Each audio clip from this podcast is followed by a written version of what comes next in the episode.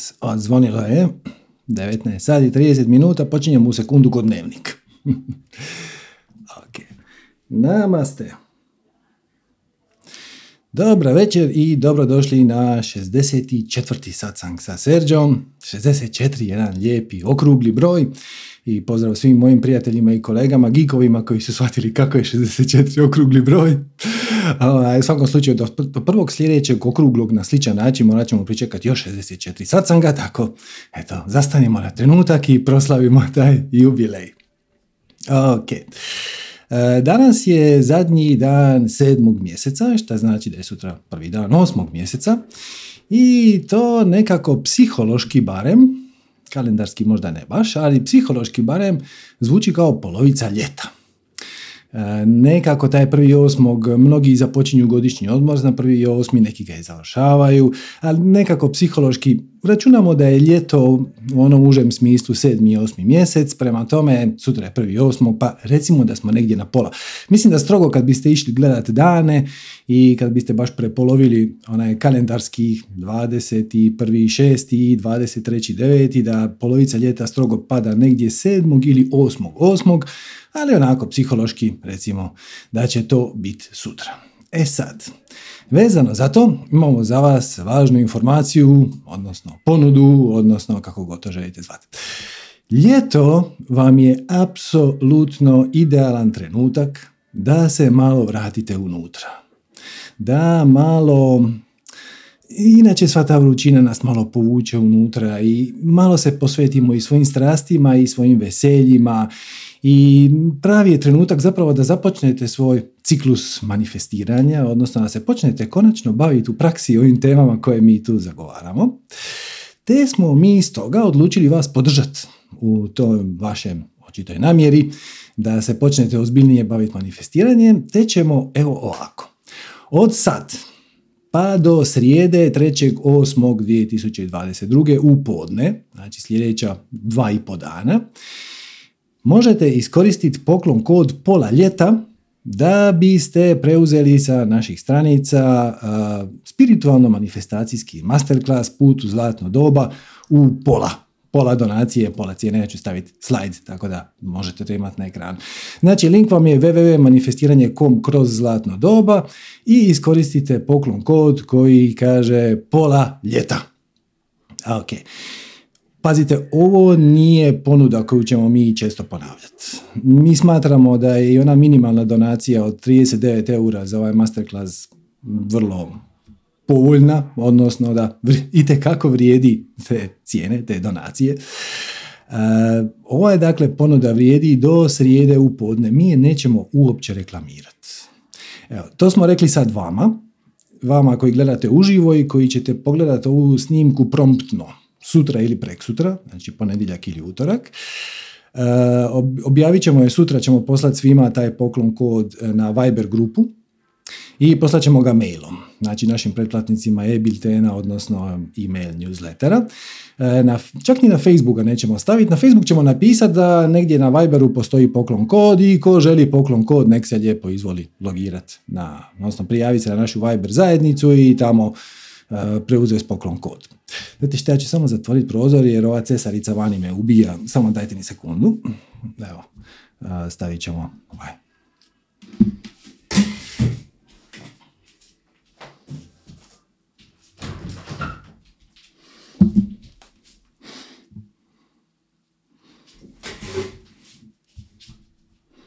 Uh, mnogo bolje. Sad mi je malo vruće, ali barem više nemam uh, sa ljetne terase distrakciju u obliku velikih dalmatinskih hitova. No dakle, da se mi vratimo na temu. Uh, znači, do srijede u podne vam vrijedi promo kod pola ljeta, po kojoj god donaciju upišete, mi ćemo je prepoloviti. Znači, minimalna donacija vam je 39 eura, ako upišete poklon kod, to vam je ispod 20, 19 i nakon nešto. Uh, ako vam je i to previše, a i učenik ste, student ste, penzioner ste, nemate ili nemate tehničkih mogućnosti, napravite sljedeće.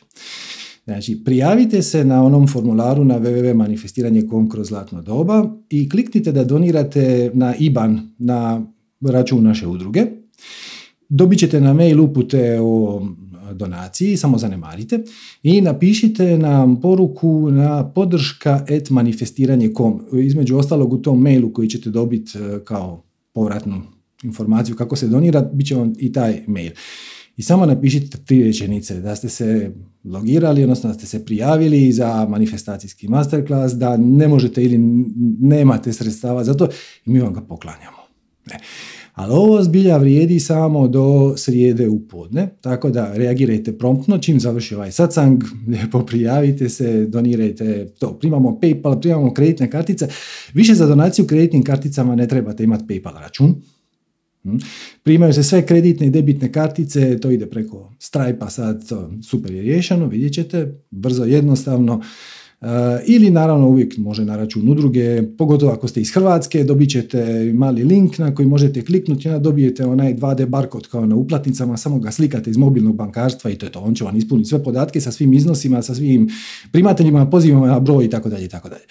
Tako da, evo, iskoristite ovu priliku, eh, stvarno, od, u cijeloj godini ovaj centar ljeta, kad je tiho, kad ne zvone telefoni, kad su se i poslovni partneri i šefovi malo primirili, e, kad imate malo više vremena za sebe, kad možete malo posvetiti vremena svom unutrašnjem stanju, da ne kažem razvoju, kad možete malo se povući unutra, kad vam čak i vrijeme izvana u tome pomaže, kad je jako vruće, ne da ti se trčat po suncu, ti bi radije bi nekako ostao unutra. Znači, od u cijeloj godini ovih sljedećih dva, tri tjedna su vam apsolutno idealni. Da steknete rutinu, naviku meditiranja i introspekcije, promatranja svojih misli, promatranja svojih e, emocija i uvjerenja i definicija iz kojih oni prirodno dolaze. Tako da evo iskoristite, ovo je stvarno samo za naše fanove i stvarno će biti samo do srijede u podne. E, kažem, ako nemate niti 20 eura, ako vam je to problem, prijavite se kao da prijavljate se na Ivan. Ovaj međukorak nam je bitan da znamo na koji ćemo mail poslati linkove i to i da imamo neku evidenciji e, kasnije ćemo možda ćemo čak napraviti jedan dan satsang samo za ljude koji su donirali za e, put u zlatno doba pa ćemo malo ga specijalizirati da bude za te teme nekako prilagođen, pa onda čisto da vas imamo u evidenciji da možemo kasnije um, lakše s vama kontaktirati. I, ovaj, I eto, i onda nam javite da, da najljepše molite da vam mi to odobrimo i mi ćemo vam to ono, pokloniti do srijede u podne.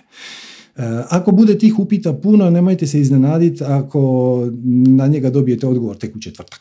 Ali ako pošaljete mail do srijede u podne i na proceduru kako sam sad opisao, se prvo prijavite, onda nam se javite na podrška manifestiranje.com, odnosno podrska manifestiranje.com, odobrit ćemo vas. Napišite dvije rečenice da ono, ne možete, nemate i to je ok.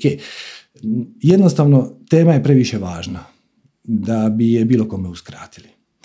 I sad evo samo ću iskoristiti par minuta da vam kratko predstavim na čemu se u tom masterclassu radi. To vam je čisti spiritualni put prema manifestiranju željene realnosti. Ali sad da ne idem detaljno temu, predstavit ću vam je iz druge perspektive, ne onako kako je predstavljeno u masterclassu, e, samo da dobijete dojam o čemu se tu radi i da li je to opće za vas i da li je to, da li to s vama rezonira, pa onda evo, vi vidite e, jel vam to ima nekog smisla. Znači, ajmo ovako. E, manifestirati obilje, odnosno živjeti život e, kakav želite ili barem priželjkujete ili zaslužujete ili za koji ste rođeni ili slijediti svoj spiritualni put, vima je vrlo vanje slično kao kad vozite auto. Znači, imate naravno volan i imate dvije papučice, gas i kočnicu. Pretpostavit ćemo da je to neki auto sa automatskim mjenjačem. Ajmo početi s ove strane. S kojom brzinom je najbolje voziti auto? Ovisi. Mislim, ako ste na autoputu, možete slobodno voziti 130. Ako vozite kroz naseljeno mjesto, pa onda moraš voziti, ponekad je i 40 previše. Znači, moraš prilagoditi brzinu vožnje situaciji na terenu. Odnosno, ajmo to ovako, voziš najbrže što ti prilike dopuštaju. A sad, šta je to najbrže što ti prilike dopuštaju? To je, pa ono, ovisi. Ne, ne, ne može se to reći, ali imate gas s kojim dajete gas, s kojim ubrzavate svoj život i imate kočnicu s kojom kočite svoj život. I to su dvije suprotne sile. Jedna drugu balansira. Hm? I to je jako lijepo imate i u našoj formuli za manifestiranje. Sad pazite ovo. Znači, u svakom trenutku poduzmi akciju. Daj gas. Tamo gdje te najviše veseli, radost, znati želje i tako dalje. Daj gas. Dokle god možeš. Najbolje što možeš, daj gas. Ali, kočnica, s punim poštenjem, nemoj nikogo zlijediti, nemoj prekršiti zakon, s punim poštenjem i bez ikakvog insistiranja na bilo kojem konkretnom rezultatu, nagradi, uspjehu, mm, šta god. Znači, opet, kočnica. Najviše šta možeš, najbolje šta možeš, šta god te najviše veseli, ali nježno, bez forsiranja, bez da ikog povrijediš, bez da prekršiš zakon i šta god da se manifestira, pretpostavi da je to za tvoje najviše dobro, to je opet jedan onako balansirajući mehanizam, odnosno to ti kaže ako ti se učini da okolnosti ti ne idu na ruku, samo stani i pretpostavi da je to poruka da ili ubrzaš ili usporiš. Hm? Ok. Znači imate taj balans. E sad, ova formula ovakva kakva je, je najbolje prilagođena ljudima, najbolje funkcionira u situacijama kad već imate neku strast, kad imate neko veselje, kad znate šta je prvi korak koji treba napraviti.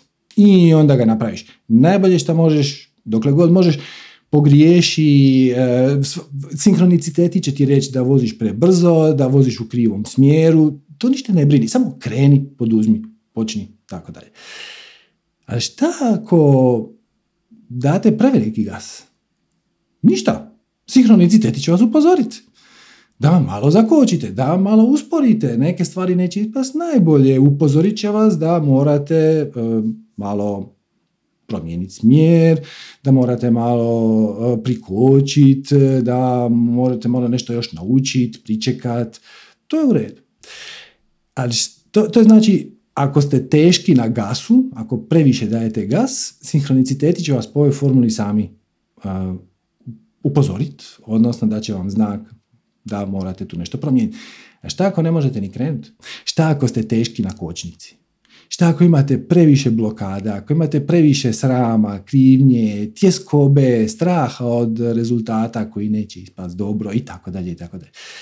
E onda se treba malo povući tišinu onda se malo povučeš u tišinu.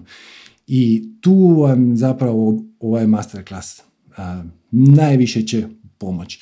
Objasnit će vam i kako cijeli vi mehanizam radi, kako je to moguće da slijedeći svoju strast ti radiš upravo ono za što si se inkarnirao, zašto si došao tu, zbog čega si tu i kako to da te navodi.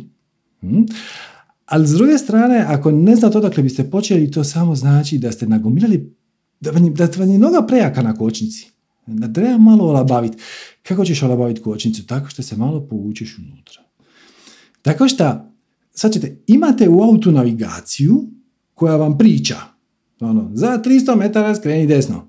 E, ali vama je tolika buka u glavi, toliko ste glasno nafrljili muziku u autu da uopće ne čujete taj glas. I onda se pitate šta da radim, kuda da idem. A, navigacija vrišti, ali skreni desno, skreni desno, još samo 100 metara, ne, propustio si preračunavam.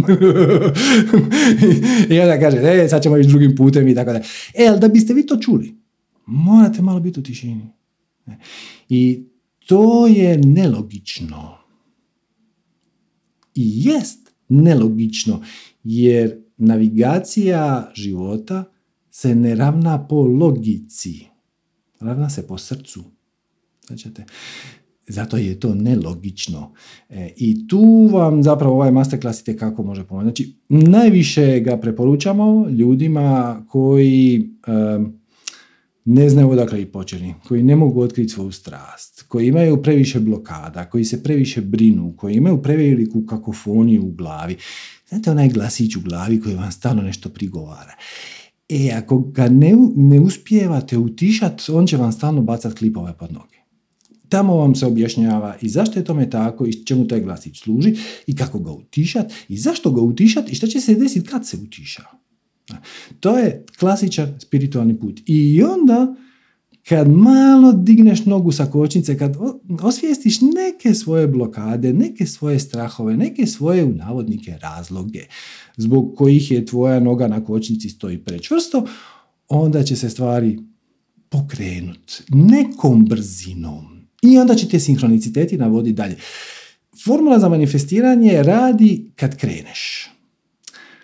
Ali ako se loviš da ne uspijevaš se ni pokrenut, moraš se malo stišati, moraš malo ući unutra, moraš malo uh, uspostaviti kontakt sa svojim srcem. Jer srce ti stalno pokušava dojaviti šta bi trebalo napraviti. E, ali mi to ne čujemo. Jer smo previše u svojoj glavi. E, I kako se iz toga izvući, to vam je jako lijepo objašnjeno u masterklasu putu zlatno doba. E, komentari su izvrsni. E, Znate šta mi je, šta mi je, ja vam sam mogu davati neke statistike, koliko ljudi to pogledalo, koliko nas je ljudi pohvalili, ali to sve skupa nije bitno.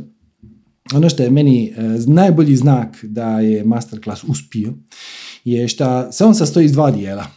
Prvi dio je ono što smo emitirali drugog, sedmog, što je bio subota, a drugi dio je ono što smo emitirali u nedjelju, to je bio treći, sedmi, nedjelja.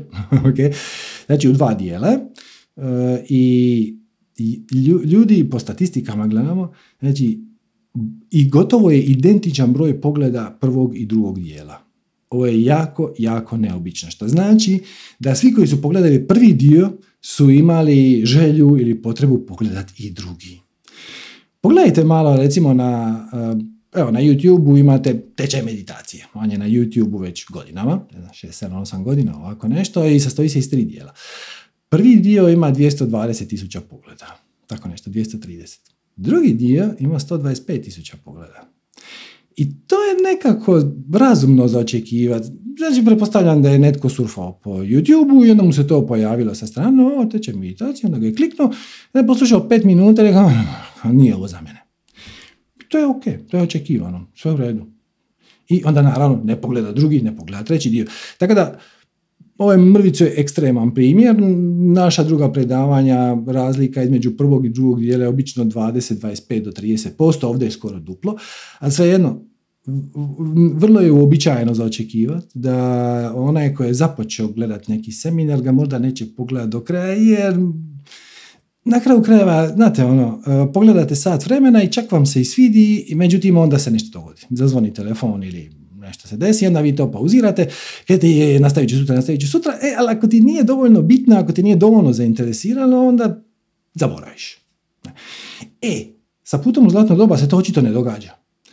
Znači ja sam siguran da niko nije pogledao taj materijal u komadu, ili su barem rijetki pogledali u komadu, jer toga ima pet i po sati. Pretpostavljam da, da ste to gledali barem prvi dio, pa onda sutra drugi dio, a vjerojatno ste i prvi dio morali pauzirati jednom ili dva put ali svi mu se vrate i svi ga završe. Svi pogledaju drugi dio, nakon što su pogledali prvi, što je ono najveći kompliment koji, nam možete dati, tako da evo, stvarno zahvaljujem. I evo, znači još jednom, samo sljedeća dva dana. Znači, samo za naše fanove, nećemo reklamirati, nećemo gurat, poslaćemo na Viber, poslaćemo na mail i javljam to vama sada koji gledate uživo i vama koji ćete pogledati snimku sutra ili preksutra. Da?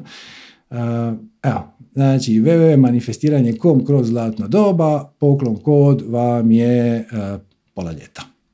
To je to. Najbolje da to napravite odmah sutra ili večeras nakon što satsang završi, tako da, da onda imate u arhivi da imate taj to, da je to situaciju riješeno. I onda vam svakako preporučam da iskoristite ovaj tihi period ljeta gdje se manje stvari događa, da to proučite i da odmah započnete svoju meditacijsku praksu. Kažu da vam treba tipično tri tjedna da usvojite neku novu naviku. Dakle, to vam je taman. Sutra to nabavite, pogledate u sljedeća dva, tri dana, krenete sa svom praksom i do prvi devetog ste se već malo uhodali. I onda kad se vratite u dnevnu rutinu, otkriću vam jedan trik, nemojte pokušavati, e, naravno kad se vratite u svu dnevnu rutinu, onda ćete se vratiti u one stare obrazce koje ste napustili otiš, otišavši na godišnji odmor. E, nemojte pokušavati meditaciju nagurati u svoj dnevni raspored. Napravite suprotno. Odredite si vrijeme za meditaciju i onda sve ostalo podredite tome. Jer inače će vam samo otpast. Ako vi kažete, ok, ja radim od 9 sati, šta znači da u 8 ujutro moram izaći iz kuće, tipično se dižem u 7, e, sad ću se početi dizati pola sata ranije. To će raditi neko vrijeme. Ono, 3 dana, 5 dana, 7 dana, to će funkcionirati i onda jedan dan ćete se malo dignut kasnije, nešto će vas malo boliti glava, neko će morati od ukućana izaći malo prije, pa ćete vi njega voziti, i onda će vam to samo pobići. Izaberite najbolji mogući trenutak u danu kad vam to se uklapa u raspored, može biti jutro, može biti popodne, može biti navečer, generalna je preporuka ili ujutro nakon buđenja ili navečer prije spavanja, ali šta god funkcionira, sve u redu. I onda sve ostalo prilagodite tome. Ne. Na taj način ćete usrediti tu praksu. I onda nakon par mjeseci možete si dopustiti malo fleksibilnosti. Da ono malo dopustite da to pliva lijevo desno i to onda bude ok, ali za početak stavite taj blok onako, zakucajte ga Excelom, da brokvom to u svoj kalendar i onda, i onda sve ostalo prilagodite tome. I kažem, ovo vam je idealno vrijeme. Dakle, svi su se sinhroniciteti urotili da se to, da više ne možete izbjeći ta uvođenje redovne meditacijske prakse u svoj život. Iako ste čekali znak od svemira da jedan dan počnete sa meditacijom, evo ga, to je to, to je znak, stigo je. Ako iskoristite promo kod u sljedeća dva dana pola ljeta, kogod donaciju napišete mi vam je prepolavljamo. Ako nemate ni za to, to je ok, registrirajte se kao da ćete platiti na IBAN račun i onda nam se javite na podrške manifestiranje kom napišite ono, je, stvarno nemam, baš bi jako htio i mi vam to poklanjamo. Eto, mislim da ne može biti poštenije. Tako da, eto, e, prije što krenemo na pitanja, već imamo neke ruke u zraku, još bih samo htio e, malo osvrnut na naš prvi muški sacan koji se održao prošli vikend muški krug, bilo je izvrsno. Hvala svima koji su podržali. Iskreno, ja sam očekivao da će doći Pitali su me kao šta misliš kako će ljudi doći, svega, gle, ja bi sad 25 bio zadovoljan. Mi može i manje, sve u redu, i održat ćemo mi sacangi za jednog privatne konzultacije, sve u redu. Ali evo, za 25 ja sam zadovoljan. Nekada se pojavilo 115 ljudi. Tako da evo, ako mislite da muškarci nemaju šta za reći, ljuto se varate. Tako da nastavit ćemo tu praksu, vidjet ćemo kojim tempom, ali očito interes postoji i baš nam je jako drago, tako da evo, hvala svima koji su došli i hvala svima koji će tek doći. Bilo je mnogo pitanja od strane pripadnica ljepšeg spola. Ono, šta ste vi tamo pričali? Šta vas briga? šta se dogodi na muškom krugu? Ostaje na muškom krugu. sad sam samo naš. I ono, znamo mi vas da ćete vi sad se prijaviti. Ono, bilo je i, to, i toga. Vidjeli smo u prijavama ono, prijavljuje se, ne znam, Ivan Radošić, a dole e-mail adresa Ljiljana Radosic at gmail.com Vidim te, I see you. Ali dobro, ok. U svakom slučaju nećemo, nećemo primati pitanja od dama, ako se neka ušverca ili gleda svom muškarcu preko ramena. Da, šta, šta, šta ćemo sad?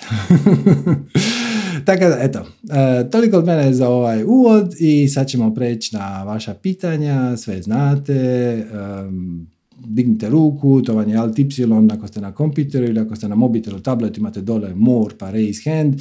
Slušalice jako pomažu. E, vidjeli smo na prošlom sastangu zašto. E, zna se desiti ako nemate slušalice da ono što ja pričam izlazi na vaš e, zvučnik, naravno, i onda to lovi vaš mikrofon i onda ja sam sebe čujem duplo sa 3-4 sekunde zakašnjenja, što je jako, jako zbunjujuće, baš je jako zbunjujuće. Tako da, eto, ako možete neke slušalice, čak i ne moraju imati mikrofon, možete koristiti e, mikrofon od mobitela, samo da, da mikrofon mobitela ne lovi zvuk koji izlazi iz zvučnika, nego da vam je bliže uhu i onda izbjegnemo taj eho. Zoom je napravio odličan posao po tom pitanju i oni imaju neke algoritme za echo cancellation. E, napravili su zbilja odličan posao, ali to je nemoguće riješiti perfektno. Tako da, eto, ako može slušalice, bio bih zahvalan. ok, pa ćemo početi sa Sandrom Radojević. Zdravo, Sandra. Nisam baš neki stručnjak, i ne znam kako bi ovo kao raise hand i tako dalje.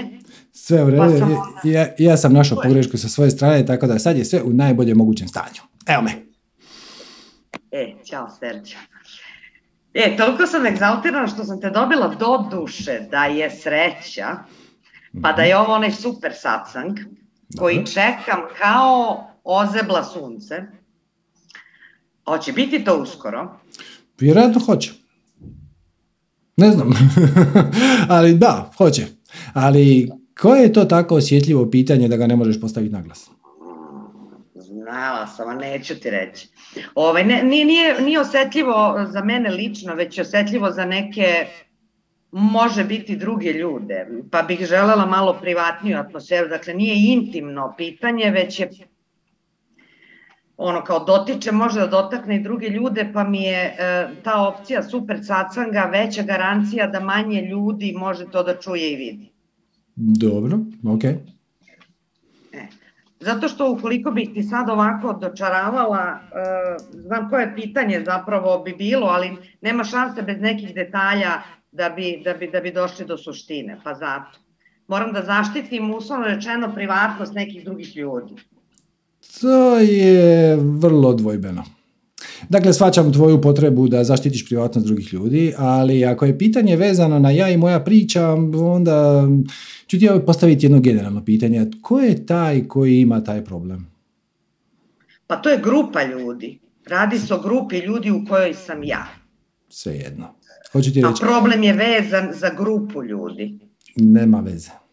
Ali možemo o tome jednom kad pogledaš put u zlatno doba. Gle, ko je, ko je taj koji ima taj problem? Koji su to otpori? E, koja su to uvjerenja koja stoje iza toga?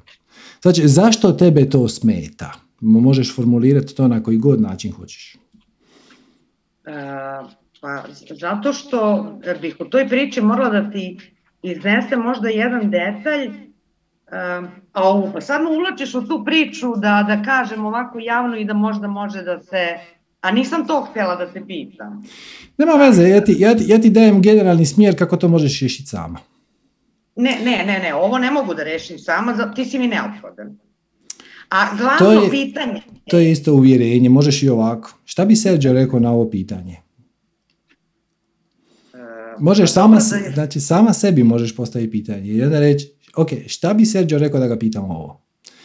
Pa, već sam razmatrala sa prijateljicom sa kojom sam zajedno u tom problemu i već smo dale neke odgovore, ali e, moje krajnje pitanje bi bilo kako da vratim strast u, svom, u svoje srce a, koje sam imala, a sad mi je ostala samo strast u mom raciju, u mom umu. Zašto si prebacila strast iz srca u raciju? E pa zato što se desilo to nešto što se desilo što ne mogu sada ti kažem. Šta ti očito doživljavaš kao bolno? Jes. Ok, i onda si da zaštitiš se od neugodne emocije to prebacila u um, jer onda to postanu crne misli koje ne bole toliko. Mislim kao, e, zašto si, zašto više nemaš strast u srcu nego samo umu? Zato što si zatvorila srce. Ali pazi, ti si ta koja je zatvorila srce. Znači, vanjska okolnost ti samo služi kao izgovor. Ali ti si ta koja je zatvorila srce. Možeš ga i otvoriti. jako jednostavno. Samo oprostiš. I prihvatiš situaciju takva kakva je. I uzmeš u obzir da ti je život tu situaciju donio da bi ti pomogao da osvijestiš svoja uvjerenja koja čine da ta situacija tebi izgleda bolno, ali zapravo ona nije bolna, sama po sebi situacija sigurno nije bolna. Mo jeste. Dobro, ok, onda ćemo to ostaviti za neki drugi sacin. Jeste, verujem, zato što se zaista tiče drugih ljudi i poverenja u te ljude, a ti ljudi treba da, da budu prvenstveno I ljudi od poverenja i kojima veruju. Zašto? Zato što su u takvoj poziciji. a ko ih je stavio u tu poziciju? E pa, e, njihova pozicija je ne, ne, ne, ne, ne, ne, jedna edukacija gde su oni ljudi, terapeuti, koji, koji rade ovaj, sa, sa, sa nama. Svaćam, svaćam. Dakle, ne mogu da ih izbegnem, ne mogu da ih promenim, ne mogu da utičem, a ne želim da batalim to jer mi je jako, jako, jako, jako stalo. E, tu je problem. Dakle, tu je korijen izazova, to što je tebi jako, jako, jako, jako stalo, ti prijanjaš na to. Svađeš, znaš kako je Buda rekao da je izvor, e, izvor svog problema, odnosno izvor sve patnje je želja. želja I, sad, I sad se ljudi zapletu u ovu želju, jer ja smijem imati želja, ja ne smijem imati želja. Amo samo zamijeniti riječ da ti bude, da bude malo jednostavnije. Izvor sve patnje su naše osobne preferencije.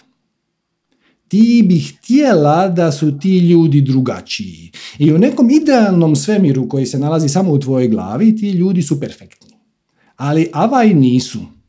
I sad dolazi do malog raskoraka, malog otklona kuta između savršenog svijeta koji postoji samo u tvojoj glavi i konkretnih okolnosti koje su se manifestirale i odatle dolazi patnja. Ali ako prihvatiš da su ljudi ljudi, neki su bolji, neki su loši, to što su oni terapeuti ili edukatori ili gurui, to ništa ne mijenja.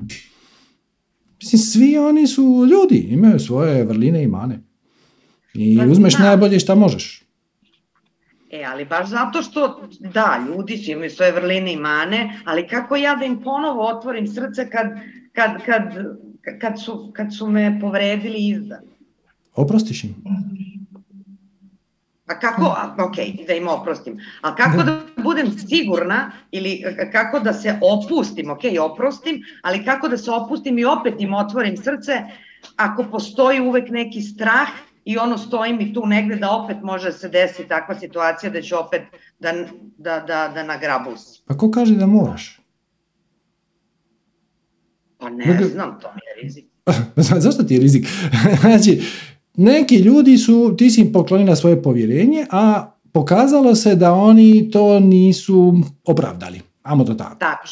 I onda potražiš neke druge ljude. E, I... ali ne mogu da ih potražim. Nema da, druge opcije, o tome da, se radi. Da, da, da. da. Mhm. Svađaš, ali to je sve ego, ja i moja priča. Jadan mali ja, jadan mali ja, oni su me povrijedili, oni su zli, nema to veze s njima.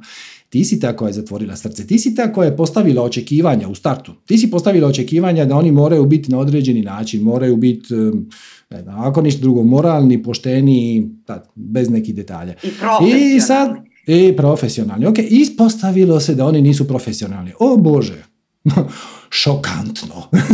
Svačaš, koliko ti se puta desilo da pozoveš vodoinstalatera i onda on nije profesionalan. On ne dođe kad ste se dogovorili i naplati duplo više nego što ste se dogovorili. I onda ti još nešto smulja i na kraju ode i to ne radi.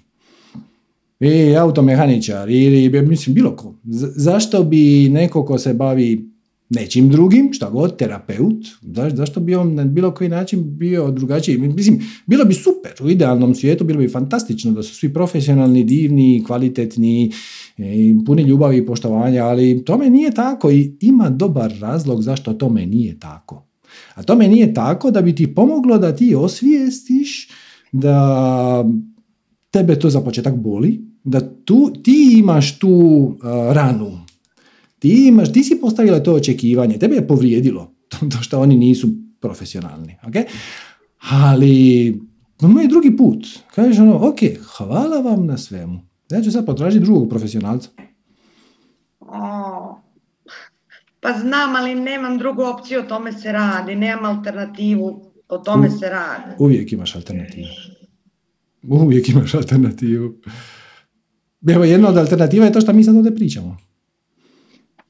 Mislim, ja nisam kvalificirani terapeut, ne znam jesam li profesionalan, nadam se da jesam, možda će neko reći da nisam, šta god, ali evo, mi pričamo. I ovo isto neki oblik terapije, mislim neformalne. Ne tvrdim da sam certificirani profesionalac ni na koji način, ali imam neke ideje, neke spoznaje koje su onako, prošle test vremena. I one kažu da patnja proizlazi iz naših preferencija, a ne iz okolnosti kao takvih. Kožiš, sad ćeš ti, na primjer, ovo će te natjerati da potražiš drugog profesionalca. I onda ćeš pronaći drugog profesionalca koji će biti puno, puno bolji od ovog prvog. I onda ćeš reći, hvala svemiru, šta me otjerao od onih prvih, jer da su oni bili profesionalni, ja bi ostala s njima. A iskreno, sad kad malo bolje unatraš pogledam, nisu oni to baš dobro radili. Bez obzira na radnu, moralnu etiku i sve ostalo, čak ni njihov rad nije bio. Ali to što su oni bili neprofesionalni me uputilo na nekog drugog. I te dvije stvari, to ćeš primijetiti u životu, obično idu ruku pod ruku. Ljudi koji zbilja uživaju u svom poslu, koji ga dobro rade, govorim sad isključivo o kvaliteti rada, obično su i pouzdani. Znači, bila je jedna, jedna dobra epizoda u ranim danima mog, ja sam bio kompjuterski novinar. I sad e, u redakciji naših kompjuterskih novina mi smo testirali raznu opremu i sa meni je zatrebao jedan komad za kompjuter da mogu raditi testiranja nekakvih skazi diskova, nije bitno. Sad mi je trebao taj skazi adapter, taj adaptek e, i ovaj, koji košta par sto dolara, nije baš jeftin. I dođem ja direktoru i ovaj, kažem čuj, meni treba taj komad, trebala bi firma bilo zgodno da mi to kupi. Kaže on, je, je, evo ti lista naših dužnika koji nama duguju pare za reklamu u časopisu, pa kogod od njih to ima, mi ćemo to kompenzirati. Ja sam izgubio mjesec dana. Jer oni to jo, imaju, pa nemaju, pa će u ponedjeljak otići, pa će mi se javiti, pa se ne jave. Meni ako mjesec dana pukao film, mislim, deset firmi me zavlači. I onda na kraju ja nazovem ovaj, jednu te firmu koja nije na listi dužnika, koja redovito plaća oglase i naravno oni to imaju, da donesu mi je sutra, posude na 7 dana, pa sam to morao vratiti. Pa... I sad, svačaš vezu. Znači, firme koje duguju, duguju jer ne rade dobro. One koje rade dobro i pouzdane su i imaju na skladištu i ispunjavaju obećanja, one ne duguju. Te dvije stvari često idu ruku pod ruku. Znam da postoje posebne okolnosti, treba ići od, kora, od slučaja do slučaja, ali u naj, najčešće firme koje su dobre i uspješne nemaju operativnih problema. ono, to, to, tamo funkcionira. I sve radi. I dostava, i narudžba, i obavištavanje, i slanje maila, i fiskalizirani račun. Sve radi i zato su uspješne. Ista stvar ti je s ovim. Ako oni nisu profesionalni u smislu da možda, ne znam, ne pojave se na vrijeme, e, ne poštuju dogovore, to, to načelno nema nikakve veze sa kvalitetom njihovog rada, ali ima. Jer ako ne poštuju dogovore, onda je velika šansa da u to šta god da rade, da u tome nisu jako dobri. Ako ništa drugo, zato jer im to nije strast. Da im je to strast, onda ne bi kasnili. Onda bi bili pouzdani, jer jedva čekaju. E, tako da, opet, četvrti korak formule. Ako se manifestira nešto što tebi nije po guštu, pridijeli tome pozitivan preznak. Kaži, ogle, kako uzbudljivo. Ovi ljudi za koje sam ja očekivala da su dobri, kvalitetni, profesionalni, moralni i tako dalje, to eto nisu. Da li je to znak svemira da ja potražim nekog drugog? Da. Sasvim moguće da jest. I onda postoji vrlo velika šansa, nije 100%, ali postoji velika šansa da taj koji ćeš pronaći po kriteriju pouzdanosti, kvalitete, držanja dogovora, ovih profesionalnih stvari, će i bolje raditi core business, po posao zbog kojeg su tu. Tako da, ne bih ja se izlijetao s time da je ova situacija loša. samo je neočekivana. Bilo bi ti lakše u životu da su oni, e, ali, znaš šta, život, život nije tu dizajniran da tebi bude lakše. Život je dizajniran da te iznervira, da ti pika tvoje tipke, da ti ukaže na tvoja vlastita ograničenja i očekivanja i da te navodi linijom najmanjeg otpora prema onim rješenjima koja su više za tebe. Neko drugi će s njima biti oduševljen. Pa jeste tako. E, ali gle, Sergio, znaš šta si ti sad uradio? Ti si sad potvrdio onu moju, onaj moj modus operandi u životu. Kad god tako to je nešto, ono, kao meni se ne dopada, meni se ne sviđa, ja uđem u klinč, u problem, šta god. I uvek kažem, ha, ovo mora da nije ni za mene i ja onda tražim neku drugu opciju. E, i sad po prvi put u životu, i uvek nađem neki backup plan, sad po prvi put u životu se držim ovoga, zato što realno, pošto u pitanju takva vrsta edukacije koju niko drugi ne drži, i ja nemam alternativu i zato sam se uhvatila ovako i ja na sebi kinjim, ovaj, ne, ne znam kako da povratim to poverenje, želim tome da se vratim, ja želim taj proces rada na sebi u psihološkom smislu sa tendencijom da jednog dana budem psihoterapeut šta god, okay. ali to nije, mislim, nije to, samo imam cilj, već je taj sam put, proces mi je ono, ono što, što mi je strast.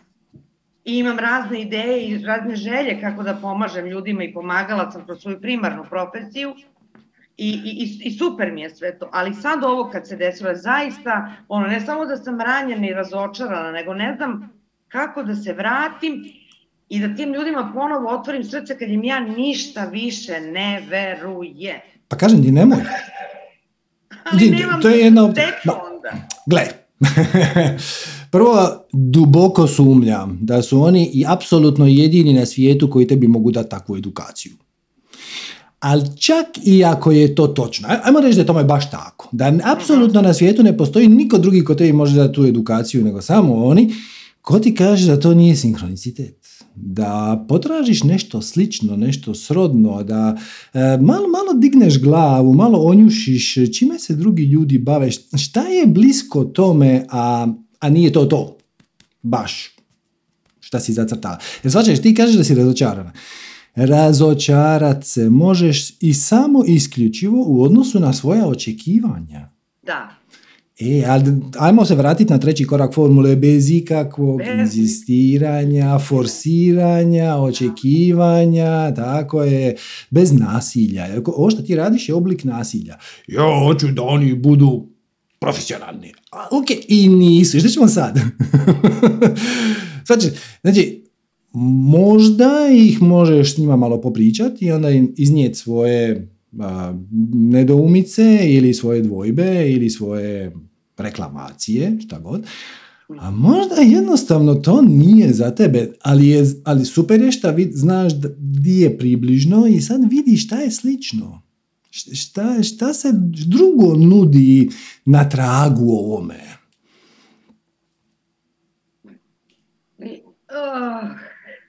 Znam, puno posla, puno posla. Bilo bi najlakše da je ono prvo ispalo fantastično. Ali ne možeš biti sigurna da ovo nije za tvoje najveće dobro. Ovo je pristojna... Jeste, ja ovo je pristojna ja znam varijanta. da je za moje najveće dobro, samo, samo što ja ovaj, i, i želim da verujem kreaciji da je ovo za moje najviše, najviše dobro, ali ovaj, ne, nešto sam nestrpljiva, ne znam, mislim... E, Zašto si nestrpljiva? Da, da, da, da, da, ajmo, znači ti želiš vjerovat kreaciji, nema što želiš vjerovat kreaciji, ili vjeruješ ili ne vjeruješ? nema sredine. Pa ali ne mogu da je odgone, ne. Pa, ne znam pa... da li je ovo negativni sinkronicitet, ono u smislu ne treba ti to vidiš da to nije za tebe. I pa to istraži. sam tako ranije uvek radila. A Ali istraži. Ovaj, Istraži. Znači, prva opcija je možda su oni super u redu i stručni i profesionalni, ali imali su splet nezgodnih događaja o kojima ti ne znaš ništa. Možda su oni imali, ne znam, prema smrti slučaja u obitelji. I to ih izbacilo iz tak... njih je četvoro. Ma nema veze. Polako. Polako. Znači, prva opcija je da s njima malo popričaš. I kažeš, ja bi jako htjela ostati s vama, meni se sviđa to što vi pričate, meni se sviđa to što vi radite, samo znate, ja ne mogu, teško mi je tolerirati ovu vrstu neprofesionalnosti. Vidi šta će reći. To je prva opcija. Druga opcija je da kažeš, ok, tema me zanima, ali oni mi ne leže. Ko još, tko još nudi istu ili sličnu vrstu edukacije? Treća opcija je, ok, sve mi šalje uh, signal da nešto tu nije za mene. Ja još uvijek nisam sigurna šta. Možda oni kao edukatori, možda, oni ka, možda to kao tema, možda, ja, možda je me svemir poziva da malo se, da malo proširim pogled i da istražim nešto što je slično, srodno, povezano, avangardno, kreativno, novo, nepoznato. Možda je to moj put, da pronađem neku tehniku koju trenutno radi samo osam luđaka u svijetu i da je dovedem u svoj dom, u svoju državu, u svoju zemlju. Znaš, ako to sa s tobom zarezonira. Znači, ima puno podvarijanti ovo, ovo što ti radiš je čisto inzistiranje. Ja želim upravo to. I upravo od njih i upravo na onaj način kako sam ja to u svojoj glavi zamislila. Ali inzistiranje je samo oblik otpora. A otpor ti radi patnju. Ne radi ti patnju oni, ni tema, ni njihova neprofesionalnost, nego tvoj stav prema tome. Tvoje mentalno sviđanje i nesviđanje, ja bi, ja ne bi, ja bi da je to ovako, da to nije drugačije i tako da. To je ono što ti radi patnju. Drugim riječima, tvoja patnja je potpuno pod tvojom kontrolom. Iskoristi to. Hoćeš? Eto vidiš, uspjeli smo napraviti, uspjeli smo napraviti cijeli satsang, odnosno cijele konzultacije bez da si uopće rekla i ko i šta i zašto i koja je to grupa ljudi, koja je tema i uopće nije važno. Sve se svede na to da patnju ne rade okolnosti, patnju radi mentalni e, i o tome pričamo u putu zlatno doba. Da, E, pa ispred to ću gledati da, ovaj, da uplatim i da... A čekaj, što si rekao, to je mjesec i po dana imamo prilike da, da gledamo dva, ili... Dva dana, ne, jednom kad dobiješ linkove, linkovi su ono, do daljnjega. E, ne, Mislila znači... sam da je to ono kao ograničen. Dobro. Nije, nije pa- ograničen. Pa, hvala ti na ome, ne znam šta, morat ću ovo ponovo da pogledam, naravno kao i svi da ono rastumačim. A, ovaj, onda mogu da se vratim na ova dva e, kratka pitanja, vežbanje disanja Wim Hof e, metodom. Da.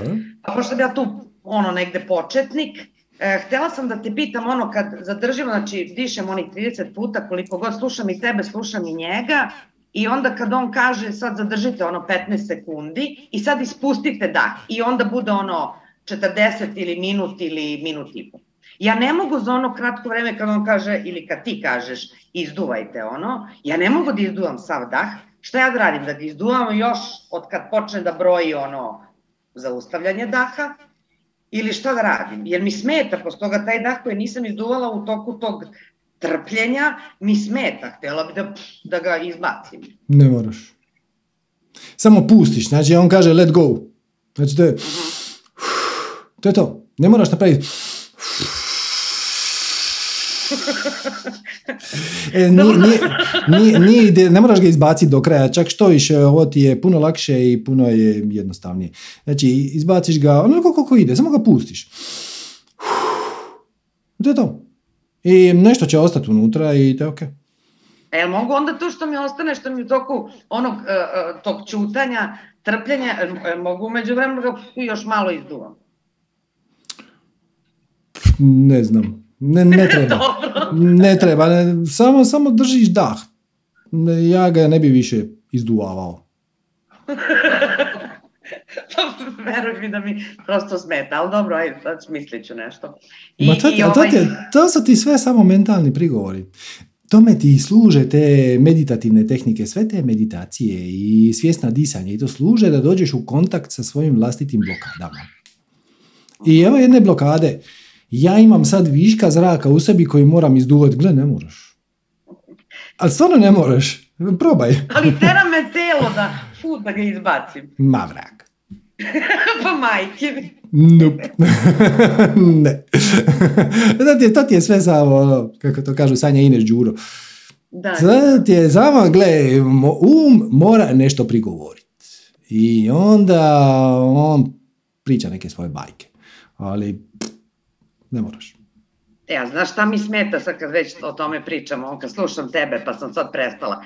Kad kažeš, ukoliko se osjećate neprijatno, šta god ukazuješ na neke nelagodnosti, jebote, meni momentalno se pojavi nelagodnost kad ti to spomeneš. Rekao, evo kako da ga mjutujem, u, mislim na tebe, u tom delu, ovaj, e, prosto eto um i probudiš da da, da, mogla bi da se osjećam nelagodno i tad se osjećam nelagodno. Ali ne treba ti, ne treba, ali uopće ti ne treba snimka. Dakle, zašto se držiš za snimku? Snimka služi, taj vođena meditacija služi za ljude koji tek počinju tu tehniku i onda znaš ko će sad pamtit?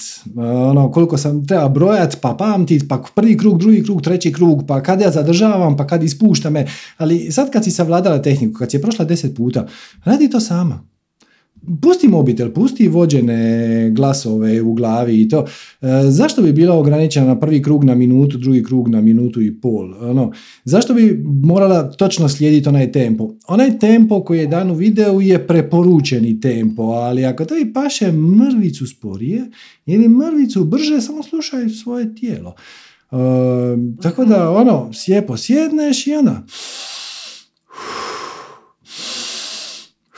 i brojiš do 30. Možeš i do 35. nije, nije to neko sveto pismo. Možeš i do 40, nemoj preko 40 jer nema efekta. Samo se mučiš, a više oksigeniziran si na 100%, nema, nema svrhe. E, ovaj, tako da, samo otpusti tu snimku i ako ti pomaže pustiti prvi krug 10 udaha čisto da uloviš približno tempo, onda pustiš 10 i onda ugasiš. I nastaviš brojati sam do 30 ili do 35, zadržiš 15 sekundi, 10, ispustiš i onda, i onda opet ne moraš se držati toga da prvi krug je minuta, drugi minute, pa nego držiš Ti ćeš u jednom trenutku će ti početi trbuh malo kao pumpat, kao, kao da pokušava uloviti zrak. E, kad ti se to počne događati, onda obratiš pažnju na tu senzaciju, izdržiš koliko možeš, desetak sekundi, a kad ti dođe udahnica, udahneš. Šta ima veze je li prošlo minutu, dvije ili tri? Najviše šta možeš. mm Bez da se ubiješ. Ono, opušteno. E, a, ovaj, e, a taj tempo koji je zadat, jer on, je on zadat sa nekim razlogom, jer meni je malo to brzo disanje. Slažem se, slažem se. Um, gle, uh, kad skineš sa Wim Hofovog sajta aplikaciju, ima i aplikacija. Mm-hmm, znam. E, ovaj, onda možeš odabrati, imaš dole mali znakić zeke i mali znakić kornjače. I ovo, što, ovo što je snimljeno, dakle, ovo što je snimljeno je zeko. Znači, to je brža verzija. Ima i sporija verzija. I bilo šta između. E, samo ništa. Bitno je da udahneš prvo u trbuh, onda u pluća do vrha glave, skroz, i onda e, ne radiš pauzu između udaha i izdaha. Znači, samo udahneš do vrha i onda ga pustiš van. Bez forsiranja, bez ono... e, ne, ne, moraš, e, ne moraš do zadnjeg atoma. Nego samo ga... I onda sljedeći... I tako 30, 35, šta god. I onda napraviš pauzu, odnosno udahneš, držiš par sekundi, pustiš, opet bez forsiranja do zadnjeg atoma i onda dokle ide. U jednom trenutku će ti doći udahniti i onda udahneš. Pa ako je to nakon 50 sekundi, ok. Ako je to nakon 2 minute, ok. Ako je nakon 3 minute, super. Nije to, nije poanta natjecati se sam sa sobom. Nije to olimpijada. Dobro, dobro. E, znaš šta, ja mislim da sam baš puno ti hvala, zauzela sam već dosta prostora ima i drugih ljudi koji su zainteresovani. Ovo treće pitanje koje je trebalo da bude drugo pitanje, a treće koje je bilo prvo, dakle, ostavit ću ga za neki drugi satsang, javit ću se, ono, želim da budem uviđavna prema drugima.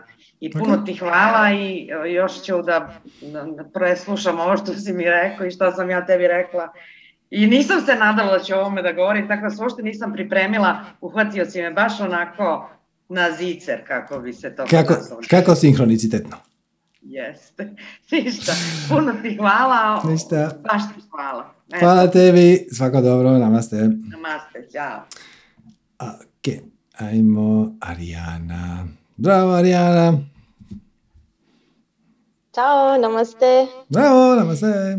Uh, joj, baš sam sretna ovaj, što je Sandra postavila ovo pitanje. To je bilo zapravo meni uh, jedan veliki izazov na početku. Nadam se da se nećeš uh, naljutiti. Samo bi kratko htjela, htjela reći Sandri da sam bila u istoj toj situaciji i da sam ostala već jedno 3-4 godine gdje sam znači osoba izgubila neko povjerenje i baš tu profesionalnost, a imala sam opet jako želju ostati na tom mjestu i ostala sam na tom mjestu. Na kraju se pokazalo da je to bila baš lekcija za mene da se naučim nositi sa neprofesionalnim ljudima ljudima i upravo razbila tu svoju iluziju da kad dođem u odrasli profesionalni svijet da će svi biti profesionalni, a zapravo što dalje ideš u to vidiš da je to zapravo vrlo rijetko da je neko tako, jel, ajmo reći profesional, iako naravno i to je subjektivno šta je nekom jel, profesionalno, ali eto, ako ju vuče da ostane, možda je to stvarno, eto, kao što u mom slučaju bilo, baš lekcija za mene da se naučim nositi s tim, a paralelno dobila sam jako puno od te osobe i tih ljudi drugih nekih stvari jel, koje su ponovno meni značile, tako da eto, čisto sam imala potrebu to podijeliti. I da, što se tiče meditacije, baš, bi, baš je to zapravo moje današnje pitanje. Um, ok, ajmo onako odmah na poantu. Znači meditacija je meni bila dosta onako čudna i teško mi je to sve bilo naravno umom shvatiti. Onda sam shvatila da je upravo to poanta, da ne shvaćam ništa umom i da je to upravo poanta meditacije. E, I onda sam pročitala sad nedavno e, Ošovu jednu knjigu i baš je govorio kako je ključ naći tu nekakvu tišinu unutar sebe, znači tišina, praznina, tako učitelji razni to spominju na razne, razne neke slične načine mhm. i onda sam ja to pokušala primijeniti, znači sjednem u meditaciju i tako svašta se krene nešto događati i ja onako zazivam tu tišinu i ponovno nekako pokušavam umom naći tu tišinu i onda sam shvatila što više ju tražim, to, to ju manje uspijevam naći, mhm. zato što je to ponovno umni rad da nađem tu tišinu i onda mi je zapravo došla neka čudna spoznaja koju eto sad ne znam je li ima smisla ili ne i to je sad moje pitanje. može li se uopće tišina naći? Jer nije li ta tišina onako jedna mala rupica koje zapravo nećeš biti niti svjestan da se desi, onako rupica u tom nizu misli. Jel? Jer zapravo čim postanem svjesna tišine, više nije tišina, već je došla misao da je to sad jedna tišina ili gle praznina.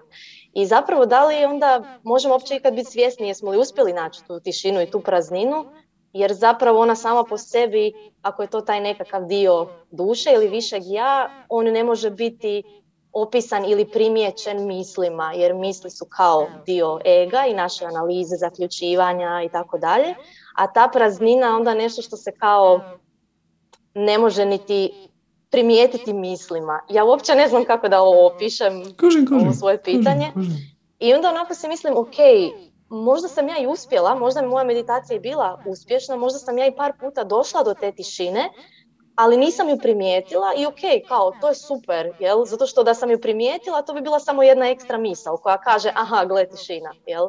I eto, sad ne znam, ne znam, eto, tvoje, tvoje nekakvo na tu tišinu i tu prazninu, jel se to uopće može primijetiti ili se to samo desi i ni ne trebaju mu ju primijetiti. Možda je to poanta tišine, da se ona ni ne primijeti nekako, da samo bude tu negdje. A, eto. Ključno pitanje je ko će je primijetiti? Znači, znači imaš svoje pravo ja koje je svjedok tvih, svih tvojih misli, emocija, senzacije i tako dalje imaš svoje niže ja što uključuje i um koje proizvodi misli. I da li možeš kroz misli primijetiti nemanje misli? Apsolutno ne. Ali pazi ovako, zamisli da stojiš u plitkom bazenu, znači imaš bazen, šta, 5 za 5 metara, nije važno, nekakva lokvica velika. I sad ti stojiš usred tog bazena. I oko tebe taj bazen ima, ima neke valove. I sad ti želiš smiriti te valove. Hm? Kako ćeš to napraviti? Nikakva akcija ne može smiriti te valove. Ne možeš apsolutno ništa napraviti stojeći u bazenu da smiriš te valove. Valovi se smire tako što ti se ne mičeš onda se oni smire sami. Znači, ali ako ćeš ti sad hodat lijevo i desno tražeći način da smiriš, samo radiš više valova.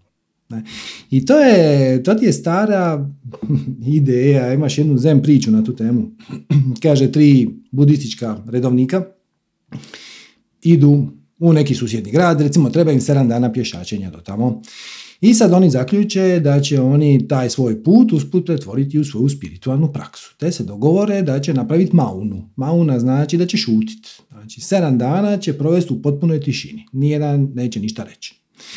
I prvi dan, drugi dan, treći dan, sve to prođe u redu i tek i tamo četvrti, peti dan.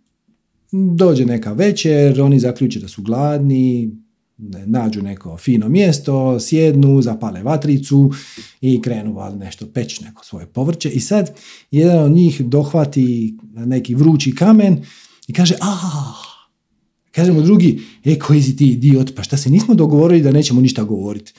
Kaže treći, e vas dva ste oboje kompletni kreteni, izgleda da samo ja ovdje poštujem tišinu. To je to, ne možeš, nikako ne možeš izreći tišinu. Nikako tvoj, tvoje misli ne mogu primijetiti nedostatak misli, ali u tome i je poanta. E, da, da te vratiš u centar i da onda postaviš ono zapravo osnovno pitanje kako sve počinje, a to je tko je taj koji to primjećuje? Odnosno tko sam ja u konačnici, ali tko je taj koji to primjećuje? I ti si jogina, ako se dobro sjećam, e, ti si upoznata sa Patanđalijevim yoga sutrama. U yoga sutrama drugi stih, odmah na početku, drugi stih kaže yoga čita vrtini rodaha. Znači, yoga zaustavlja vrtloženje ili kovitlanje svijesti. Šta je yoga? Malo kasnije on kaže da je yoga trenutak u kojem se promatrač i promatrano stapaju. Ti kažeš, šta? šta, šta, šta, šta? E, pazi ovo. Znači, ti jedan dan hodaš kroz šumu i super ti je. I onda se misliš, jo, ja bi ovo trebala češće. Ja, ljudi su izgubili kontakt sa prirodom. Pogledaj kako je ovo sve fino i zeleno. I sad imaš tako stotine misli i sve te misli opravdavaju tvoje šetanje kroz šumu i naravno prosuđuju druge ljude koji su glupi jer ne šetaju kroz šumu i tako dalje i tako dalje. I svašta se tu kovitlat. Ti si, sav si ponosan kako si zapravo smirio svoje misli i kako bi svi trebali smiriti svoje misli u prirodi, ali zapravo misli se kovitlaju. E, ali u jednom trenutku okreneš glavu i shvatiš da je tamo zalazak sunca. Najljepši koji si kad vidi, kažeš, e, taj trenutak, kažeš, je trenutak stapanja promatrača pravog tebe sa promatranim, to je u ovom slučaju predivan zalazak sunca. Nema misli, nema analize, e, nema ovaj zalazak sunca baš fino djeluje na moju dušu. Oh, kako se samo fino osjećam promatrajući ovaj zalazak sunca. I moje tjelesne senzacije su potpuno opuštene. Cijeli dan me svrbi ruka od kad me sinoć ugrizo komarac, ali evo sad sam na to zaboravila. Bla, bla, bla, bla, bla. Čita, vrti, čita, vrti. Čita, čita je svijest, a vriti je kovitlanje. Ne. Smo mi to e, u ovom jogu smo govorili smo ljudima čisto da zapamte, to nije baš pravi prijevod, kako zapravo tvoj um stalno čita i vrti čita i vrti. Zapravo pravo značenje je uh, kovitlanje svijesti. I to je to, taj trenutak, trenutak divljenja, trenutak stapanja sa nekom ljepotom. E, jedna isti efekt imaš i kad vidiš ne, neko umjetničko dijelo, isti efekt imaš i kad čuješ neku melodiju ili pjesmu koja ti je draga, nema misli, ne, znaš, no, ti sad plešeš na pjesmu koja ti je najdraža na svijetu i ne misliš se pri tome, u, ova pjesma mi je najdraža na svijetu. A nadam se da će sljedeća biti ona druga koja mi je druga najdraža. Samo toga nema. E, I iako nema misli, iako nema nekakvih e, emocija koje bi sad mogla klasificirati, niti imaš želju da ih klasificiraš, čak i da ih imaš, postoji nešto u nama šta je svjesno tog trenutka. To je trenutak kad se promatrač stapa sa promatranim, odnosno nestaju sve prepreke između promatrača i promatranog, a prepreka je um koji će to htjeti analizirati, klasificirati, izvaditi mobitel, slikat, staviti na Instagram i napisati gledajte ljudi kako je meni super. A ne, Samo ne. Jer ako dok ti izvadiš mobitel, otvoriš kameru, e, namjestiš tamo mod sunset i da se skupa ode. Ode zalazak sunca, više to nije to iskustvo. To je sad iskustvo slikanja zalaska sunca kako bi mogla se hvaliti prijateljicama ili tako nešto, ali to više nije iskustvo zalaska sunca, nego iskustvo slikanja zalaska sunca. Mm. e, tako da, da li možeš svojim umom prepoznati tišinu? Ne. Ali svejedno kad dođeš do tičine, tišine, znat ćeš da si je našla. Ne, ali nešto drugo u tebi će znat da si je našla. Nešto što je on kraj analize, on kraj intelektualnog razumijevanja. Znači, jer um je dizajniran da sjeće i analizira. I onda ti vidiš predivan zalazak sunca i ako se ne prepustiš tom osjećaju, odmah se pojavi misao. Zašto ovako nije svaki dan? Zašto ja češće ne dolazim? Moram češće dolaziti ovdje promata zalazak. Je, ali zimi su oblaci. Osim toga, zimi je zalazak sunca u pet, nije ovako lijepo. Osim toga, u pet popodne on drugog posta. Bla, bla, bla, bla. Umjesto toga samo kažeš i to je to. I to je to. Tako da, da li možeš sjediti u meditaciji? Hoćeš reći, cin se pojavi misao. O, gle, nemam ni jednu misao. Već imaš misao. Da, da, da, da, Ne možeš ništa napraviti umom koji mm. generira misli da se dovedeš u stanje bez misli. I u tome je poanta. Da shvatiš da tvoje pravo biće, tvoje pravo ja i onaj koji primjećuje te misli, primjećuje emocije, primjećuje senzacije, ali nije ni jedno, ni drugo, ni treće. I tek mm. kad dođeš do te točke izdigneš se na metamodel života u kojem više ne kažeš ona je tamo me povrijedio, nego kažeš zanimljivo, zašto mi je život servirao tu situaciju? Šta ja iz nje mogu naučiti? Kamo me ona vodi? E, koja je, šta je to u meni šta je snažno reagiralo?